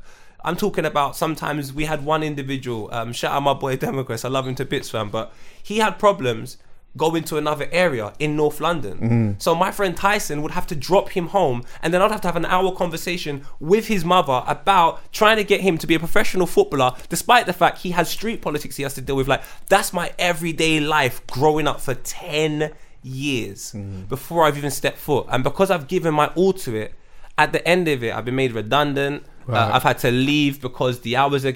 Like, people screwed me over in that. Shout out Richard... Shout out Mikey Donaldson, shout out Robert. Those three people held me down. Errol Brown, they held me down. Berkeley held me down. Without them five people, especially Richard and Mikey. Who are they?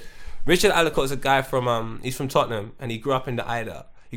So he was like a little, his brothers were like rude boys, and he was like, he had trials with Nottingham Forest when he was younger with Jermaine Genius. Like, he was dope at football. But then he became a community development officer, a youth worker like me, and he's absolutely killing it now. But at the time, we were just in the same position, kind of, more or less. And then Michael Donaldson, who now is out here with Scott Parker, working with Reading, like, he's a top contact. Yeah.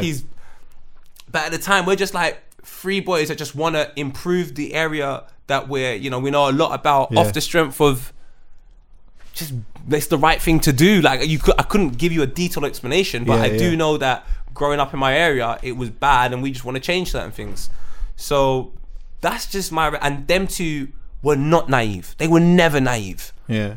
And they kind of carved me out of being naive. They were never naive. So by the time I've come into this world, Chuckie, as a fan, bro, the way I deal with situations right now is I realise I don't have to deal with it. Right. Growing up, you go through so much. Your life is so mad. There's something happening every day. Your perception is that's life. Yeah. I remember going to like a couple of my white mates' house. Their weeks, I stayed like 4 days at their house.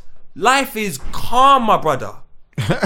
Dinner's at the same time every day. Lunch is at the same time every day. Yeah. Like, the things you do, you actually want to do. Yeah. Your parents sit down and discuss things with you. Yeah. There isn't a dismissive attitude to you. But when you grow up in the hood, my brother, it's different. My G, no one didn't have.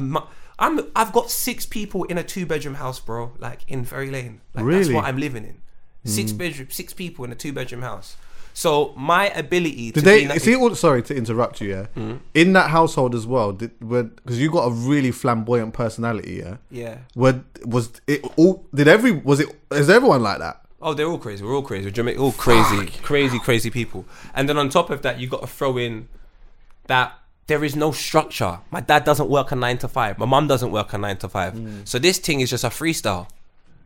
Yeah. This thing is like, One Blood Game. You don't know what's coming next. The remix that was like 24 hours long. Like that was my life. Just you didn't know what was going to happen next.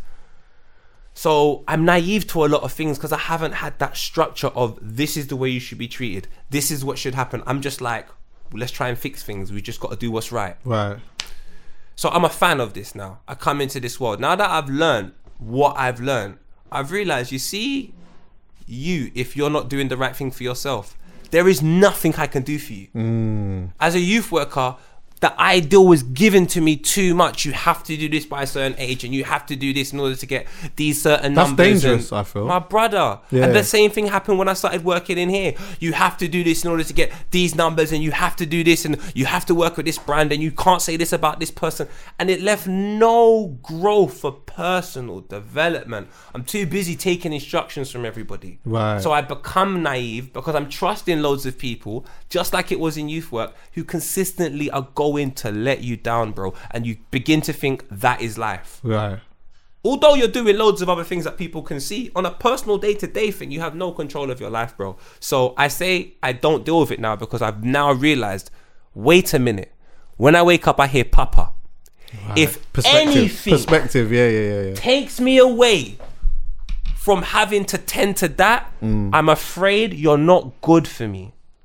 After hearing your story today about Peter, that's the life I want, bro. If it just happens to be me, Zion and Khalifa at the end sitting down, my G, that's the way God intended it then. That's the way it has to be. But I'm not gonna have any more in my life a room with 20 people and I feel lonelier than I've ever felt in my life. And that is why I kind of see in this because like again I feel like you being in this before there was even an infrastructure the way that it is now. Yeah.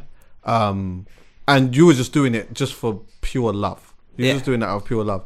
But did you ever did you have a lonely stage? Like where you actually just felt like you was just on your own? The whole thing's lonely. The whole thing has been lonely. The whole thing. Until Zion and Khalifa, the whole thing has been lonely. The life I lived before this, I don't come into this world with anyone. Everyone nowadays, they can make a crew and they've grown up with them, or your neighbor's doing it. Like everything you're doing with people, you've grown up with them. When I've stepped into this, I've come in with Smiler, I've come in with Scribs, I've come in with Bo. The only thing I have on all of them, and I think I have it on a lot of people, I can confidently say this, I will outwork you. You can be more talented than me. I will find 25 hours in a day. You're not prepared to do that. That's what happened with us though. We had something called The Click. And it was Poet and Scribs. We had Never Gonna Blow. And I thought if I'm stepping into this world in my brethrens, will be here forever. I'd love for, if you could, Callum, get something on the screen where there's a footage of Poet and Scribs, I believe, at a Pirate Radio. And they're in there. I can't remember the top that he's wearing, but it's they're both jumper. In their bar. Is it? Gap jumper with the Christmas gap jumper. It was lit. Yeah, bro. That's the. And even when we used to go Pirate Radio, I'm going with all my friends from Ferry Lane, like Finbar, Michael Gribben, Chris Bell. Shout out Gareth. Like Tyson's there. All my friends, genuine friends. By the time I've stepped into this world, we've grown up. My friends are working 9 to 5s. My friends are doing other stuff. So that sort of, hey, what you doing today? Let's roll out. Cannot happen. I'm the only person that can do it. The first person that I meet that's like, yo, let's try and take this serious is Mitch. And that's because we're in the same damn area of Wood Green. Like prior to that, I'm in Tottenham and me and my bro are filming stuff. But at the older you get responsibilities. You don't have that freedom of being like a 17-year-old, do what you want. Nah. Man's in my 20s now. All right, cool. I'm in my early 20s. We need to get it. Like, man, I go in Miami. My brothers say to me, I'm in Miami right now. Them man are doing deets and better things. It's lit for them. Yeah. Whilst they're in Miami, I've got minus £150 in my account. Listen, do you know what? Let me tell you something. The reason why, that is key is because I almost had the same thing myself as well, where it was like, I'm trying to find my way through the content and the DJing type of thing. But my brethrens have kind of got jobs, There's a stability that they have that I don't have. And so man can go Thailand and you understand what I'm saying? That's a myth for me, bro. Because when I'm looking at the account It's not matching to the vibe that these men are. Now, pause that I look at that as a working perspective. When we done Never Gonna Blow, I'm a youth worker. Right. I'm in Ferry Lane. I'm going to Wood Green to do stuff. So I've got bare youths that will promote this song for me off the strength of just liking me and understanding me. So I'll never have that problem of why is Poet moving like that? Because there's too much people that get me. On top of that, Chris Bell, light skin, everyone loved him. In Tottenham College, he's the man. He's moving like Trey Songz in his early days in there. He's moving like Fredo now. Like, every gal loves him. So when he put the song on his MySpace, yeah. I've got a group of people that will mess with me off the strength of just what we do and love. There's no numbers. There's no perception. Yeah. The song's not big. It's not on channel. So by the time we've gone Channel U and all that's happened, man's got an organic group of people that understand me with my friends. Right. You go and watch the video now. R.I.P. Nana. Nana's in the video. My boy Tyson's in the video. All my brethren, Scribs, Baba Tunde's in the video. Okay. Like, everyone's in the video. Cool. By the time I've done Poets Corner to That's a Rap, my friends are not around like that no more. Everyone's doing stuff now.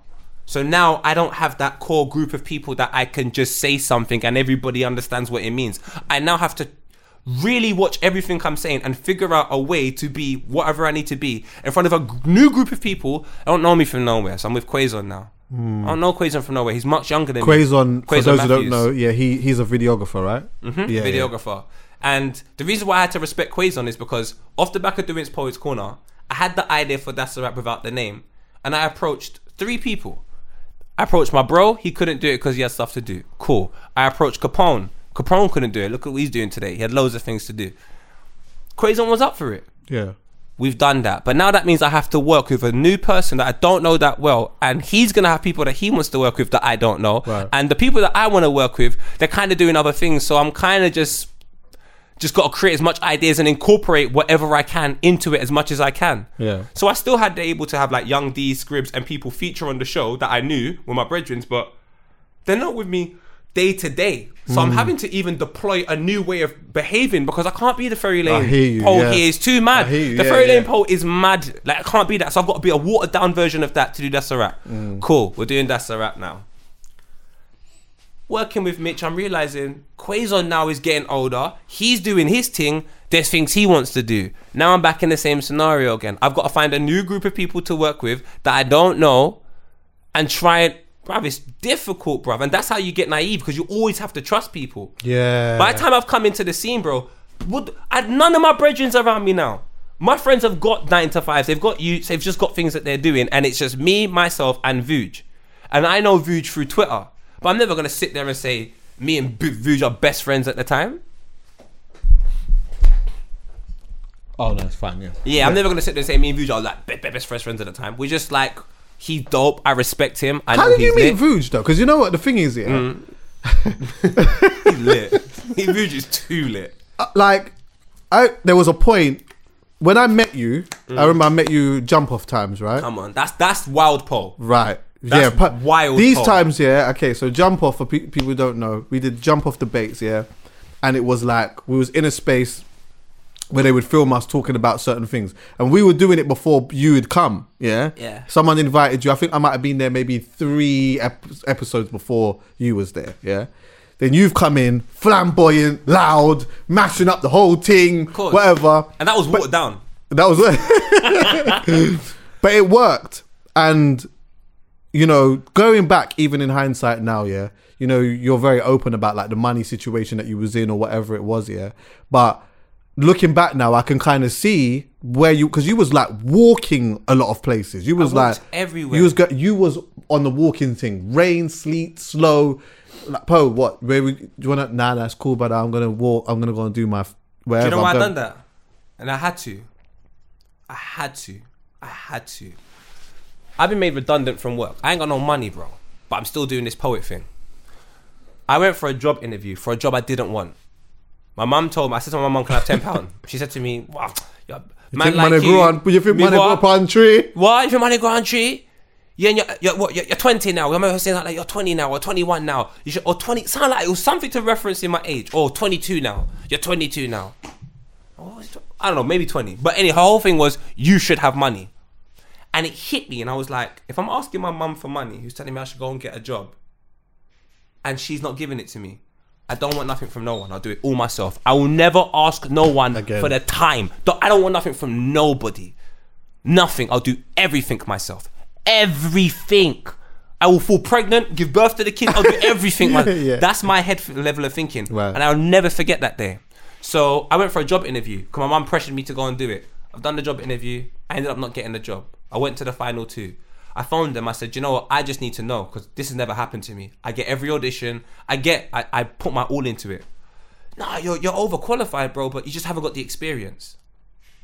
So I looked at my mum. I remember coming back. I said, Mum, let me tell you something. I've gone for a job in a school. I've been told I have all the qualifications, but I have no experience. I said, Mum, I'm not asking you for money no more. But one thing I will tell you is, you see this little thing, this poet thing I'm doing, I've got experience here. Right. And it may mean nothing to you or may mean nothing to nobody. But one day, I'm going to walk into an office, I have no qualifications, but I'm going to get something off experience. Watch. Because you lot are all rating these qualifications. I'm overqualified and I didn't get it. Job, and I asked you for £10 and you're telling me you're not going to give it to me. Guess what? I don't need nothing from nobody. And that is how I ended up secluding myself from my friends fully. Yeah. In my head... In hindsight, does it help and hinder? It helps and hinders. Right. Because in my mind, I was like, I'm trying to help, like work with my friends and do stuff. They all want to do this 9 to 5 stuff, cool. Then I'm do you know what? I'm never going to ask a single person for anything. And you know what? It doesn't matter. Because your opinion on me will never mean anything to me because you don't understand me. You're not invested in my life and you do nothing for me. Mm. So your opinion is just as bad as a comment on Spiff TV. So that's why I would never take a drive from you. Because you know what? If I go and do a flamboyant thing and then jump in your car, man can say to you, where I'm from, oh, after man dropped him home. I don't want any of that. Yeah. I don't want anybody to say they've done anything for me. Yeah. I don't want none of it. I want you to just not like me because what I do and that it be. I don't want it to be something like you've done something for me. Yeah. Nah, I don't like when people feel like they've done something for me, because if I do something for you, I promise you, I don't care. So Chuckie, at the time you're seeing me walk and all that, I'm broke and I'm gonna be broke. I'm going to One Extra, ask Twin, sitting down with Twin in the morning, everyone's thinking, yeah, you're gonna get your job, and I'm walking home afterwards, or I'm sharing a sandwich with a homeless man. Like, that's the vibe I'm on. I don't have no money. Cool, I'll keep wear the same. My trainers are too small for me. I didn't care, bro. Yeah, don't say that flippantly to make people understand. So you, at this time, there was a time where you was actually going to One Extra and you was doing... It was like co-hosting with Twin B, right? It wasn't co-hosting. I had like they was inviting you, right? And a lady called Afua. Shout out Afua, man. God bless her. And it looked like there was something that was prosperous that was happening for you at One Extra at the time. And this was the killer. I've got the call up to One Extra off the strength of who I am. Yes. So I've gone there and not changed, watered down a bit, but essentially not changed. And then everyone's upset with who I am. You don't understand how confused I am. There's a blonde lady there at the time, Emma. And she won't be happy with what I said. Fam, after I done a Dappy video, me just being who I am, I'm flat on my face, I've got no money, and the Dappy video's happened. Everyone's made money off that. I've made problems. The opportunity I had at One Extra, gone. Emma, the lady that was like, oh, I've still got the texts of cussing me to this day, bro. Emma from One Extra, bro, cussing me. One Extra cussing me about, how can you do this? I didn't do anything. I was just in a bloody video. So I'm naive. I believe people. Then they make me do all this stuff that I think is for me. And then all of a sudden, they're angry at me again. That is a practice of my life. So I seclude myself even more. Same thing when I came to jump off of you lot. You lot got upset. I don't care. What are you lot upset about? Yeah. This is not important. After this, I'm going back home to a 2-bedroom, 5 of us. I don't care about it. You lot, wake up, grow up, man. You lot privileged kids. That's how I'm looking at you lot. Yeah, yeah. You're upset, but you don't even know me. Yeah, idiot. So I bust out. I didn't care. Yeah. I remember Snips was really upset at the time. I'm like, yeah, but big man, you're white. You don't really don't get my pain. Yeah, exactly. No, I mean, I love Snips. But we go into Vuj though. How did that connect? Because you two are, in some way, you're polar opposites. Yeah. Complete. And you come from a certain place, a certain environment, certain man, them, whatever. Me and you actually really connected after all of that. Yeah. But how do you meet Vuj? I met Vuj doing That's a Rap with Quason. So there's like, people have to understand. But what made you could meet someone, but what made you and Vuj actually meet though? Because I thought he was so talented. The moment I see talent, I'm like, I will pay for you to do it because I will get my rewards in life because you're going to be talented. You just have talent and you're just sick. So I remember just following him on Twitter and watching all these videos. I'm like, he was dancing a lot at the time still. Yeah, I was mindful of him. I was like, the moment I get an opportunity, I have to try and bring you in. And that was Copa90. Right. So I met him in the park. He's like, that's a rap show. Put him in that. Stayed in contact with him. Done a remix to Don't Go called Please Go. Okay. That was what Wretch's tune, yeah? Yeah, it was amazing. Yeah. Oh, it was amazing. I want to find it one day. I done a remix to that. I mean, even when I went to Wretch's party, the guy that was on the hook, he ran up to me like, Poet, that was one of the best. I was like, come on, cuz. But then, yeah, me and Vuj started doing Copa90 and everything changed, but that was the super blow up of me being naive. Super blow up. What changed? When you started working with Copa90, what changes? Because it's a corporation, and let me show you how naive I am. When I've gone for the screening, bro, I don't even know if we get paid. I don't know anything. I'm saying to Vuj, do you want to go down to this thing? I don't know if we're going to get paid. I don't know what's going to happen, but we can talk about football and have fun. That's my incentive. That's my pitch. Right. Me and Vuj have gone down to this. And bear in mind, I'm from 30 Lane and Tottenham and all that. When I'm seeing like the way everything's looking and they're treating you with respect, they're offering you, you can't believe it. Yeah, do you want to sit down here? And there's all these cameras. Yeah, I'm used to a stolen camera that the man them stole just so they can film. I'm used to like bare minimum. So me and Vuj are a little bit overwhelmed and they've given us a script, whatever. They've done it and they've called man back. What changed is I didn't understand why someone valued me. It couldn't make sense. No one had valued me for what I do. Nobody. It's not like now if you make a song, all of a sudden people are like, oh, great. Bro, when I'm doing this, my mom's telling me get a real job. None of them and them are really, apart from Tyson, no one's really helping me as such as that. They helped to the start, but it's getting on now, Paul. Like, do something with it. There is no support mechanism around me in any capacity. So when these people are telling me what they're telling me, I listen to everything they say because I have nowhere of anybody telling me anything. And that's not like, they're not bad for it, but that just meant by the time man's called Copa90, bruv, I'm just controlled by Copa90. I'm just whatever they want me to be. To me, from the outside, I'm looking at raw, like you actually got a career like now. Like I'm looking at that as like raw, like Copa90, I didn't really know this. To be honest with you, I didn't really realize the I don't know how significant that channel was until you man was there, to be honest. When we got there 2012. Chuck, you've got to bear in mind, I don't know how significant, I don't know anything. I've just gone to have a good time. Bro, the first time we got paid for it was like £800 a month. I don't know if you understand, from having £6 something in your account. Yeah, you feel like you hit the belly now. Chuckie. Yeah. And bear in mind, like, I'm proper so confused. Why are you paying me for this? I've done this for years for free. I've not been paid anything. Why are you giving me money for me to do this? To the point where we're renewing contracts, I'm like, no, I'm just happy to take anything. And Vuj is like, nope, I want more of it. Vuj is aware now. Business. Me, I'm just like, cuz, where I'm come from, this is mad. And that's what they were playing off. My ignorance, I'm naive. I'll take anything. Yeah.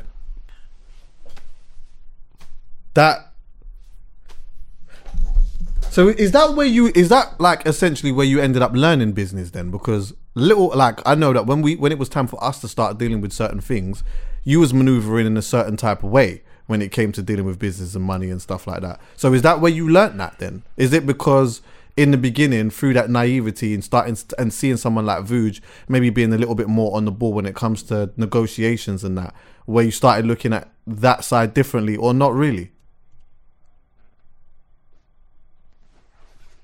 And what went wrong? Because, I mean, so I know I'm giving you two really big questions here, but and I know that you had spoken about it before, but like, it seemed as though while you was there, the content that you was making was good, but it seemed like you was having a lot of fun.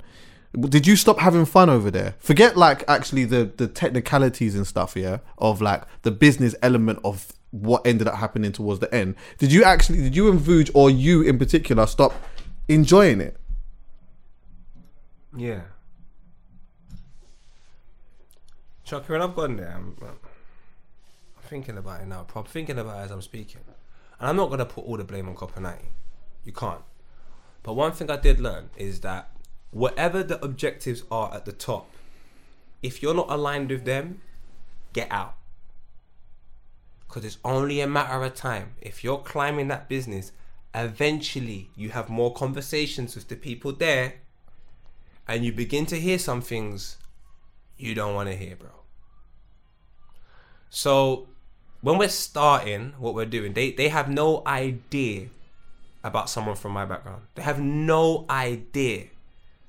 And because I've come into commercial world doing pop grime, you could say, I can understand why J2K and the Levelites were like, oh, look at these pop acts, because we never had a big group of like man them liking us. It was always girls or like cool kids. That's who we were appealing to. So when you ignorantly look at that, you think, oh, he's just like, hey, nice hit. Nah, my brother. Like at 11 years old, there's 25 police in my yard, straps everywhere, taking dad away, saying he'll be back at 12 o'clock. And you're sitting at the clock at 8 o'clock waiting for 4 hours for your dad to come back only to see him a year and a half later. Like, my life is far too complex. Yeah. I'm an observer. I was never the individual that was in question, but did I have first-hand experience of everything a road you could particularly go through? Bear in mind your dad's a drug dealer and you're a youth worker for 10 years. I've probably been through more than your average road man just by default. Surrounded, rushed, all of that. I've done it. It's all happened to me and I don't care about it. It doesn't mean anything. It's nonsense. But it does mean that I'm going to be a little bit more of a... There's going to be more than meets the eye. You're not just going to see a couple of videos and say, yeah, I know Poet. No fucking way, geezer. But that's how Copa90 treat it, because they have an objective. They know what they want out of me. Everything else is irrelevant. They don't know that I'm trying to help my mum with her rent so she can go and get a university degree so she can go and start teaching what she's doing now. They don't care about that. So if they pay me late, who cares? Right. Who cares? They haven't had that. They've all been born into structures where your family supports you and then you can do whatever you want with your money. I'm letting you know, my first job, I used to buy my little brother and my little sister's clothes for them to have clothes on the weekend to ease the pressure from my mum, because I noticed when my dad came out of prison, money wasn't the way it was. So I knew financially we weren't doing well. So I went and worked my arse off to help my mum with my little sister and my little brother. Right. Those are the responsibilities I've had growing up. You go into Copa90 where everyone's coming from like middle class homes or nice or rare. Unless you come from a broken family where you'll understand me. Mm. These men are not understanding where I'm coming from. So the way that they're doing business is based upon, yes, this is the business world and it doesn't matter. You clock in now and clock out. There's no compassion. There's no nothing. But we're going to have a relationship and work long term. So what I learned about business is bollocks. Absolute bollocks. Yeah, but you still have to be able to try to maneuver around it in some way, shape or form, though, because... But you have to maneuver with people you can trust. The people I can trust is family. So then essentially... business is just me and my family having a laugh. I don't want business to be what Copa90 tried to make it. Separate me from who I am by making me do loads of work in front of camera that makes you and the people you're speaking to really happy. And before you know it, 5 years later, I can't even go and chat to my brethrens because the lingo I use, I don't even know I don't even know who I am, let alone they are. Yeah. So, no, that's not business. It's not business. It's an example of bad business, yes, but it's not business that I like. Business I like is, Chuckie, you want to do a podcast? All right, cool, let's just chill out and see what happens. We make money from it now. Isn't that what business is here for, to make money? Our business is so lit that how we make money more time is through external outcomes, investing in us for us being the best version of ourselves so we can make money not just with Halfcast, but outside of that as well. Isn't that important? Not a Copa90. It's important for you to make Copa90 money, so Copa90 functions. So me and my mum that I have to help try and get into university and my little sisters, I got to try my family, that doesn't mean anything to you lot. It only means something if I complain because I can't function. That's not business to me. And some people can go, oh, you're expecting too much. Well, you're damn right I am. You're damn right I'm going to expect that. If the whole company relies on me and Vuj for us to at least, we're feeding people essentially. If you're saying to Vuj, you got 5 minutes. You got to sit down and think of an idea with Mesut Ozil, Granit Xhaka and Santi Cazorla, and you've only got 5 minutes with them. And Vuj thinks of that idea and he gets 2 million views. Yeah, I think you should care what's happening in his personal life. Yeah. You've got an office of 965 people and not one of them can do it, but Vuj did it. and then Poets beside him, and they've got 2 million views now, and this is the... I think you should treat them with a little bit more care, yes. Mm. So how naive I am now, how ignorant I am to everything, that's what made me know about business. I said, I'm going to treat people with respect. Yeah, yeah. I'm going to know everyone's name. Do you feel like you made, in that period, do you feel like you made, other than like the naivety and stuff like that, do you feel like you ever made any direct mistakes in like, in how you may have handled anything? What? Talk on that. Because of my childlike mentality, which is the naivety and everyone's cool, man, no, it's all cool. When you realise God gave man free will, there's about 3 years you go through where you're fuming. Fuming. From like 2018 to 2020, I said today anyway, was the most, I've never been that depressed in my whole entire life. I was fully depressed, 2018 to 2020, disgusting. But 2017 was the start of me going, ask Vuj, in 2017 I said, Copper are trying to get rid of me. God strike me down. So Copper are trying to get rid of me. So when I'm doing what I'm doing, Chuckie, so what was the question again, just so I make sure. The mistakes that you made. When the biggest mistake was my emotional attachment to when I was doing what I was doing. I didn't think, let me think of a plan and stay level-headed. Because when I love, that's why people don't understand me. People don't have love. Their perception of love is based upon whatever movie you've watched or whatever you've seen on Instagram. Yeah, my perception of love, try know this, if I love you and it's me and you on an island and we got to get out, I will dedicate every second and every minute and every hour of every day to doing it. I'll work my ass off for us. If you're my friend, if you're my brother, I will die for you, bro. That's why I'm so passionate.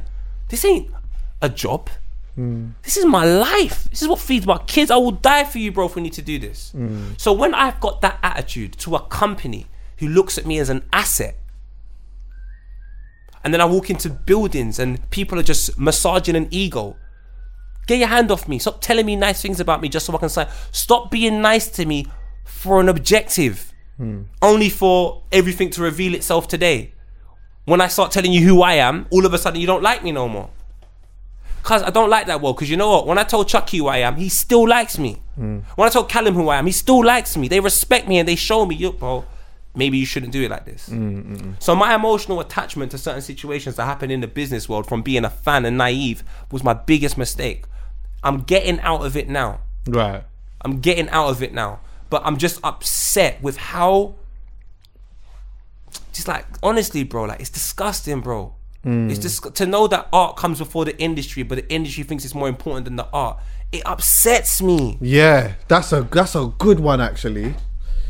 But isn't it? Doesn't it kind of like speak to the fact that like ultimately there's a game that's been happening. Like whether we look at the things that we like and love and things that we do out of from a pure place or general interest or whatever. The bigger things get, the more that it becomes the infrastructure, the more that the industry gets bigger, and the more that it becomes evident that there's a game being played. Can we be mad at the game, or are we mad at the players? It's a good question, Chuck. You know what? I'm just like, yeah, cause innit, you know the pattern, innit? Like, yeah. Come on, don't hate the player, hate the game. Yeah. But it just depends on how much life experience you've had, man. Do you know what I'm saying? The life experience I had was just too hostile and too negative. So the moment I get it good, I don't even think I deserve it, bro. Yeah, I hear you. I didn't think I deserved to get paid. I didn't understand. Like the people saying, yeah, give me my money now. I've come from a generation of £100 to do a set. You pay me £100 for me and Scribs to go on stage and spit Never Gonna Blow. I feel like I'm the man. Right. Because you've paid me to do what I love. This is what people can't wrap their head around. If you pay me 100 bags to do something I don't want to do, I don't think I can accept it. I don't think I can. Because the long-term damages of my... I go mad. There's a visual example of me selling my ass. Nah, fuck that, cuz. Like, I don't even like that. If I'm being honest with myself, that's not good. I don't like it one bit. But I did it because someone said to me, this brand's cool and it can get you here and they can... Bro, you see that naivety I have, that ignorance I have, and someone's creating a path for me in my life. Yeah. My nigga, you're not God. How do you know that's going to happen? You hope that happens. You hope that happens because you've done it with three other people that are not me. Mm. But because we're black or because we're from the same side, there's just a pattern of, I'm not on it. Mm. So I'm just upset that the industry, like I said, I hate it. I don't think you should hate. I hate the game because the game don't treat me like an individual. Yeah. Do you feel that people... Do you feel like people look at you and have a misconception that you are difficult to deal with? And do you think that... Do you believe that you're difficult to deal with? No. I know I'm not difficult to deal with. Right. I know I'm not difficult to deal with. Do you feel like there's a narrative that you are difficult to deal with? Yes, because there's conformity. Yeah. And I've never conformed. And I don't not conform to be difficult. I'm very honest in what I say. Just treat me with respect. Facts. If you're not going to treat me with respect, then this whole thing's messed up. Facts. I'm not just going to do what you say. Don't you understand that? Right. I'm a big man. I'm not like people will deal with an individual a little bit younger than me, and then I'll walk in afterwards, and they've believed that I'm the same as them, and they're the same as me. Mm. Not only have you disrespected me, you disrespected them as well, and that's my problem with this situation. People create a term, like for example, put it this way: I haven't been born into an ideal. So if you expect the ideal now, you're a wanker. Mm. Like my mum and my dad was not an ideal mum and dad. Mm. And the brothers I had are not ideal brothers. My life is not ideal. Whilst I was working at Copa90, I'm getting death threats at 6:47 about I'm going to slice your throat open. And then by the time I get to Copa90, I've got, there's a knife here, there's a headbutt in my face. Like, that's my life. Yeah. So for you now to accept, and for you to expect a level of behaviour that you want purely for your own reasons to... Blood, that's an idiot thing. You're dealing with a very damaged culture and all you want from it is music and vibes. If you want music and vibes, you gotta give me something in my day-to-day life that allows me to continue to give you that. Yeah. Not control the way I give you music and vibes. And then, blood, I don't have no control in my day-to-day life. You ask most black people from the hood, you ask most ethnic minorities from the hood, because of the situations you're born into, you don't have much control of your life. Art is the one time you can control yourself and grow and learn how to be a great person through these experiences. And you want to control that as well.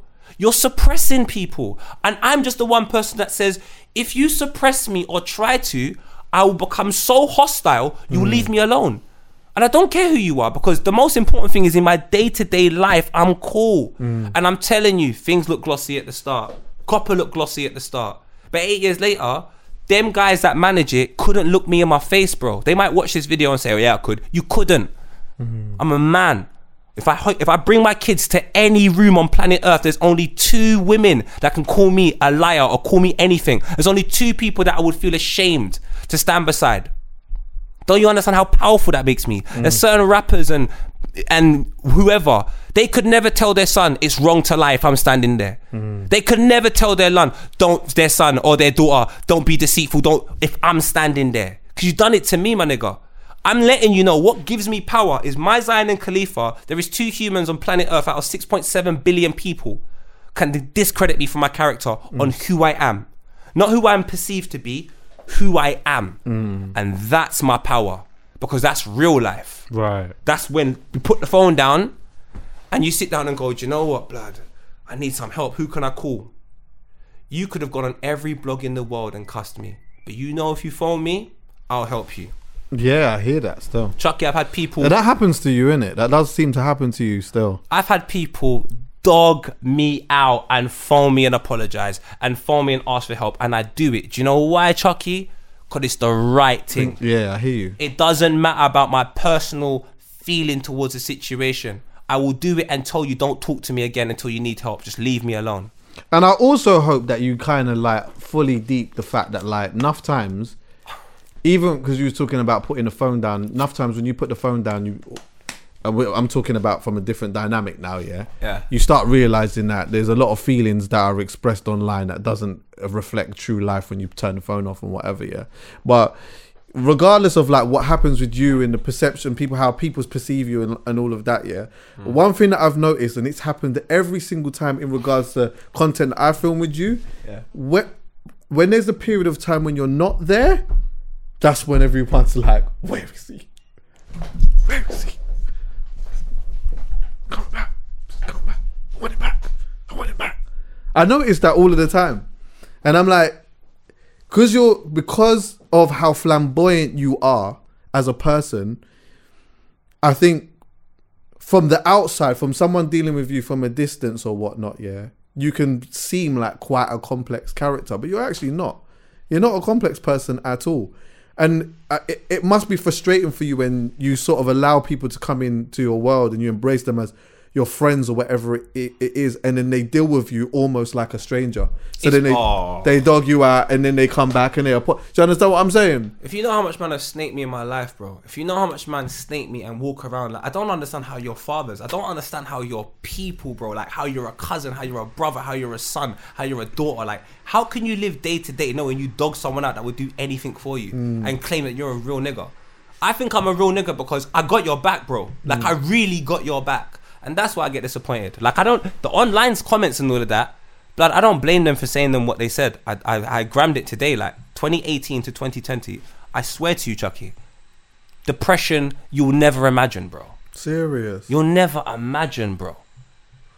Man don't know about man climbing through your window to stab you in front of your kids. You don't understand what I've been through. You don't have a clue. So when you see me upset and you see all of these types of things, understand, I am fighting through pain just to smile. Right. Whilst I'm being a dad, supporting my mum, trying to support my dad. Like you don't, I'm a family man, but my house family is mess up, dog. So when it comes to me trying to support that and then be everything else, I get why comments will say negative things about me. They're allowed to because they've come on the internet to get a service of enjoyment. Wow. And if I ruined that in 2018 to 2020, I apologize because that's not what you deserve. But I'll tell you one thing. That's the reasons why when it comes to people directly around me, I'm so harsh. Because I don't live in the ideal. My mum and dad wasn't ideal. My brother's situation ain't ideal. The girlfriend situations I've had haven't been ideal. My friendship situations I can go on forever. So for you expect now for me to come into this world of whatever it is and be ideal, your backside. How about that? I will try my hardest. But if you really respect the culture that we're coming from, cause there's artists going #1 for chatting about guns, fam. It lets you know it's not all roses over here, you know. Just cause you change the sonics and make it a little bit more cool for the people in Middlesbrough, like the world we're in, respect it, bro. So Solid are talking about guns then. I imagine Central C speaks about guns now. Oh, let's go back further than So Solid. You can go back as far as the 90s in American hip hop. Yeah. Like the culture that we're from, this is the problems they're going through. It hasn't changed. So for people to still be expecting perfection. Right. I think that's the thing, innit? Like, yeah, some people do expect that. And I think we take away from the fact, well, you know what it is, yeah? If I'm watching something, I don't necessarily know what someone is going through. All I know is I'm watching what I'm seeing, yeah? And I think that going through all of those things personally, and naturally, as like content creators and whatever, and you know, visually we're going and we're speaking about certain things, and sometimes we can bring some of the stuff that is going on in our world to our workplace, yeah, and it sort of comes out in our the way that we deliver things and the way that we're talking about certain stuff or whatnot, yeah. But like, do you not speak to anyone privately about it though? No. Because I asked my mum for £10, you can give it to me. Yeah, but I'm being serious, Chuckie. But then that's the thing that hinders. Because but Chuckie, I've trusted too much people for too long. Now, if there's something that somebody believes that they can do for me, then show me that you can do it, and right, then I'll put my trust in it. Facts. But this whole me putting my trust in people is done now. It is done. You know, bro, you mentioned something sick, yeah. Because I was saying this to someone the other day. When we're born, yeah. Yeah. Like we're born with our mum, and then obviously there's the man who contributed to that, yeah. And so there's a social construct of like mummy and daddy, and like mummy and daddy are always doing the mummy and daddy thing, which is the right thing, and that they're never going to lead you astray, and they're not going to diss that and whatever and whatnot. And I'm not saying this about you, by the way. I'm just saying this generally, is that like in life, we have some people who are like really, really good people and have like really good core values and stuff like that, and also try to do things from a pure and right type of place. And you also get some people who sometimes do it, but it's off, and you just get some people that are just trash. Mm-hmm. Yeah. And when you look at that, these people can still have children. Mm-hmm. So whether you are a good person or whether you're a bad person, you can still have children. So it means, yeah, even though there's this thing of like mummy and daddy and family and all of these type of things, the reality is that mum and dad and family, like biological family, could all lead you astray, and they could all do the wrong thing for you and have bad intentions for you. And also you can have brethren or people that you've grown with that are not your like biological family, but they're your family. Do you get what I'm saying? People that you're not related by blood, but you've been around, and you know what it is? Because you can choose them to be around. You can't choose your mum, can't choose your dad, can't choose your cousin, can't choose your brothers, can't choose your sister. You have to be. It's like we almost feel as though we have to have them around us because this is what we're told. But what makes it worse than that is when I'm in school, everyone's mum and dad's there. Yeah. I went to a school, I went to a middle class school in primary school, North Haringey. And I'll tell you what, on parents' evening, you could count the amount of black dads. Mad. And I guess that must inspire you even more so as a dad now. That is like, you know what, all them things that I felt when I was growing up, you ain't having those feelings towards me. Now, these are the reasons why I used to be very, very disappointed in the environments that I was working in and some of the people in and around me. Because one thing I do know from what the stories I heard from my mum, parenthood ain't easy. No. My mum had me at 24. She was working one job. She had me in loads of different childminders because it was her and me. My mum was out here, her and me. But that wasn't even there when I was born, my nigga. He had his reasons, whatever they were, cool. But that's what it was, fam. He couldn't be there, to be honest with you. He couldn't be there. But that's the vibe that I've come from. So once I've heard that from a young age and consistently had to live through it, all I know is when I have children, because we know how difficult it is, at least your family should make it easy for you. All right, my family's not going to make it easy for me. Cool. The only person that tried is the same person that was there from day one. That's the person that tried to make it easy for me. That's the person that would walk in, and if she got nothing out of it, she didn't care. My mum. Everybody else... And obviously there's other people, but I mean like my direct house, like my direct family, everybody that went to help me wanted something else out of it. Yeah. And then now my friends, Tyson will help me and never get anything out of it, and he don't give a damn. Yeah. Now, if you have 20 of those around you, what type of person do you reckon you become? 20 people that will help you and want nothing from it. What type of person do you become? You become Chuckie. You hear about the people that you grew up and you was around. So there's a level of expectation you will have on Chuckie purely because of the environment he's come from, how he's grown. It's amazing, bro. Like, when I hear them stories, it's amazing. And there is a slight, and I'm not a jealous person, but there is a 5%, because I'm like, I will never have that, Chuckie. I've never had it. I have no clue what it is for someone to go, from early, poet, I got faith in you. I've got no clue. People just have faith in whatever's popular I do at the time. But if I present you this phone and say, I want to make this, because no one ever had faith in, man. So... yeah, bro, man. This job is bloody hard more I think about it. Nah, you know, bro, I got we talk personal anyway, but I got hella faith in you, bro. No, but, I know now people have faith in you, but at the time growing through it, I know. So then when you get the here, sentiment. I don't have...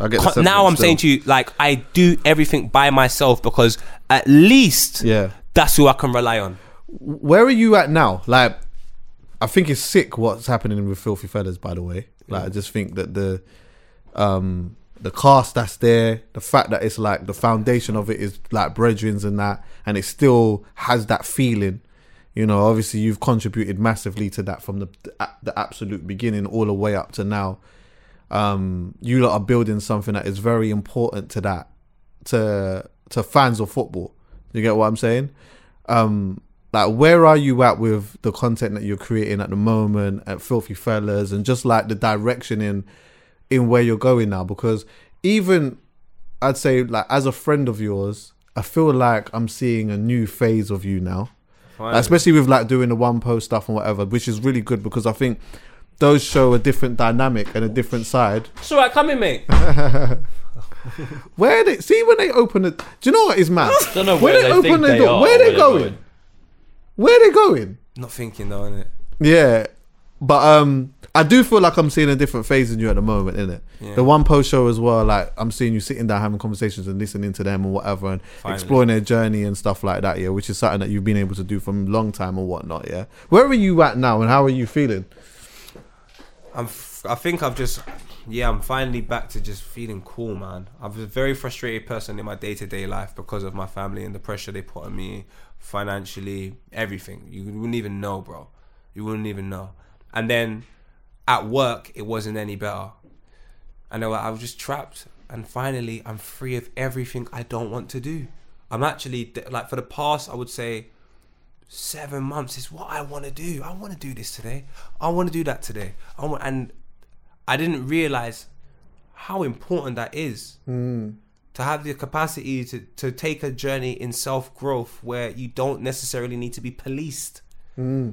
Like your parents police you for so long, and then eventually you have to just do it yourself. And as long as you have the right intention, whatever you want eventually will come, you know, as long as you're aware and you're educated in the, you know, in the department that you're doing what you're doing, everything will be fine. And I always say there's no wrong way of doing the right thing. Get the right people around you, man. Like my whole life right now, when it comes to the work I do, is I have to subconsciously break the ideal. I have to.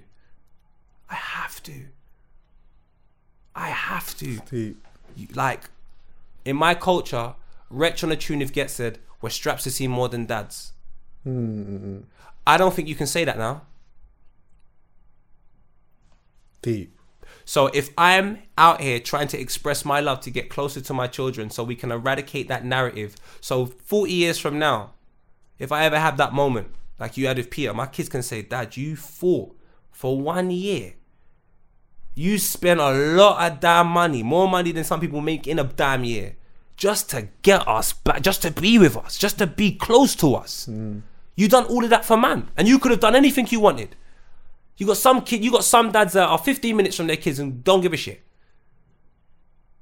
I was, on a good day, 7.5 hours away from door to door seeing my children, and it didn't stop me. I know. I thought that was, honestly, that's the one thing that a lot of people don't know about your situation.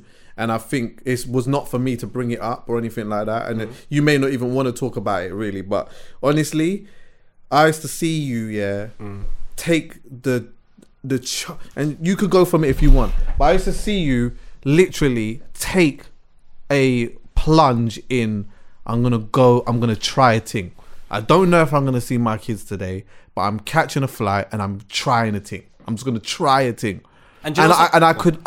You know what? I'm not a dad, and I know that a lot of the audience over here are not necessarily dads, so they wouldn't understand it. But I think when you take a moment, yeah, to actually try to deep how that would make someone feel to be trying to, and not knowing whether you can, and you might hear their voices but then not see them, like they don't, man. I don't get that. And you know what, remember, obviously on the other side, for people who don't know, we just had a conversation about my stepdad or whatever, yeah, but without going into too much detail with him, yeah, he had the same situation where he's going to Schoolgate to try and see his son, not knowing whether he was going to be able to see his son or whatever. And I think that, like, I sit down and I look at that and I'm like, rah, it's... Yeah, you get some people who may not want to be in their child's life or whatever it may be, yeah, but you get some people who are dying for it. And you get there and you don't even know. And then you've got to go work. And you got to record, you got to do Filthy Fellas, you've got to speak, you got to debate and all of that type of stuff. When you, yeah, it's mad. Chuckie, my week one time was deep. It's very, very, very deep. Saturday morning, flew to Sweden, didn't see them. The next day, I recorded a message saying, "But I'll never stop." The day after that, I had Copa90 in the morning, had to go and shoot comments below, had to shoot something for Copa90 the next day. Then on the Tuesday, I had to film something for, I think, Nike. Wednesday, I was here filming with you. Like, you just have to carry on. And then I made the flight again. And guess what?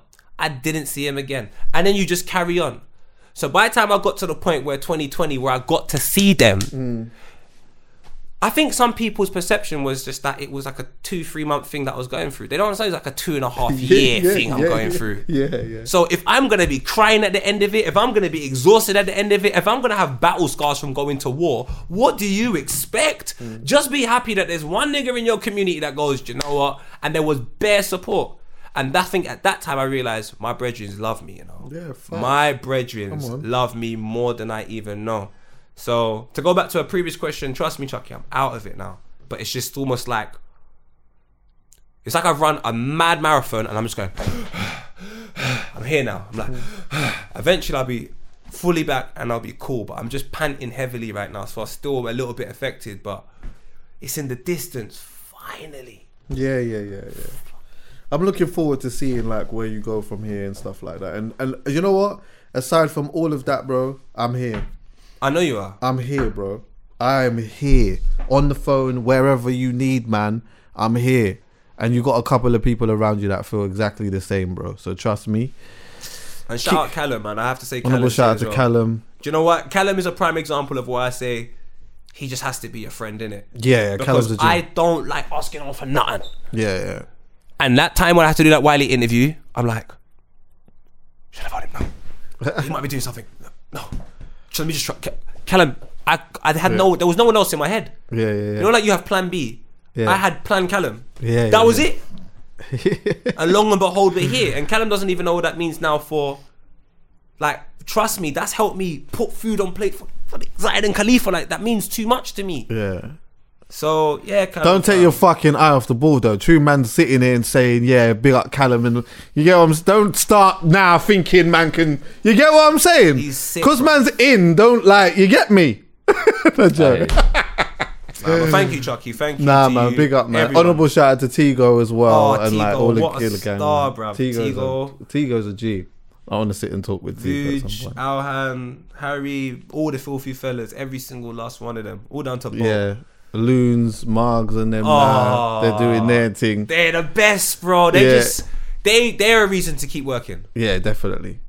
I love what they stand for and what they represent.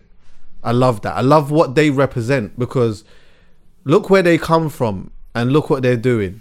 So imagine we stuck to the ideal. Where does that leave me? Margs, Loons, Lippy. Lippy Vuj, as well. If we stick to the ideal, Vuj is what? Born in Croatia, right? Refugee type, moves to this country, figuring it all out. Boom, look what he is right now. Where does that leave Chunks if we stick to the ideal? Philly. So I'm just here to say, bun the ideal, cuz. Strong.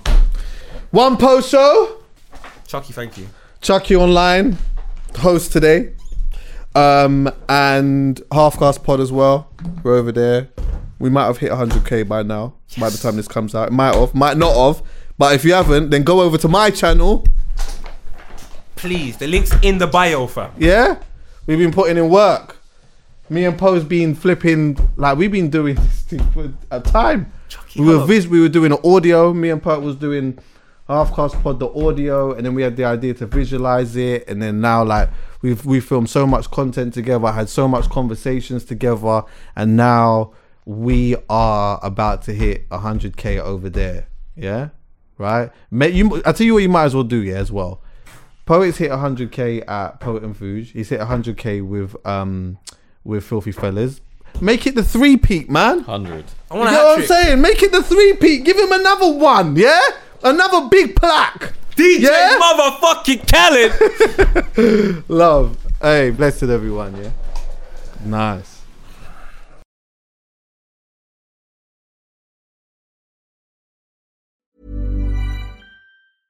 Even when we're on a budget, we still deserve nice things. Quince is a place to scoop up stunning high-end goods for 50 to 80% less than similar brands. They have buttery soft cashmere sweaters starting at $50, luxurious Italian leather bags, and so much more. Plus, Quince only works with factories that use safe, ethical, and responsible manufacturing. Get the high-end goods you'll love without the high price tag with Quince. Go to quince.com/style for free shipping and 365-day returns.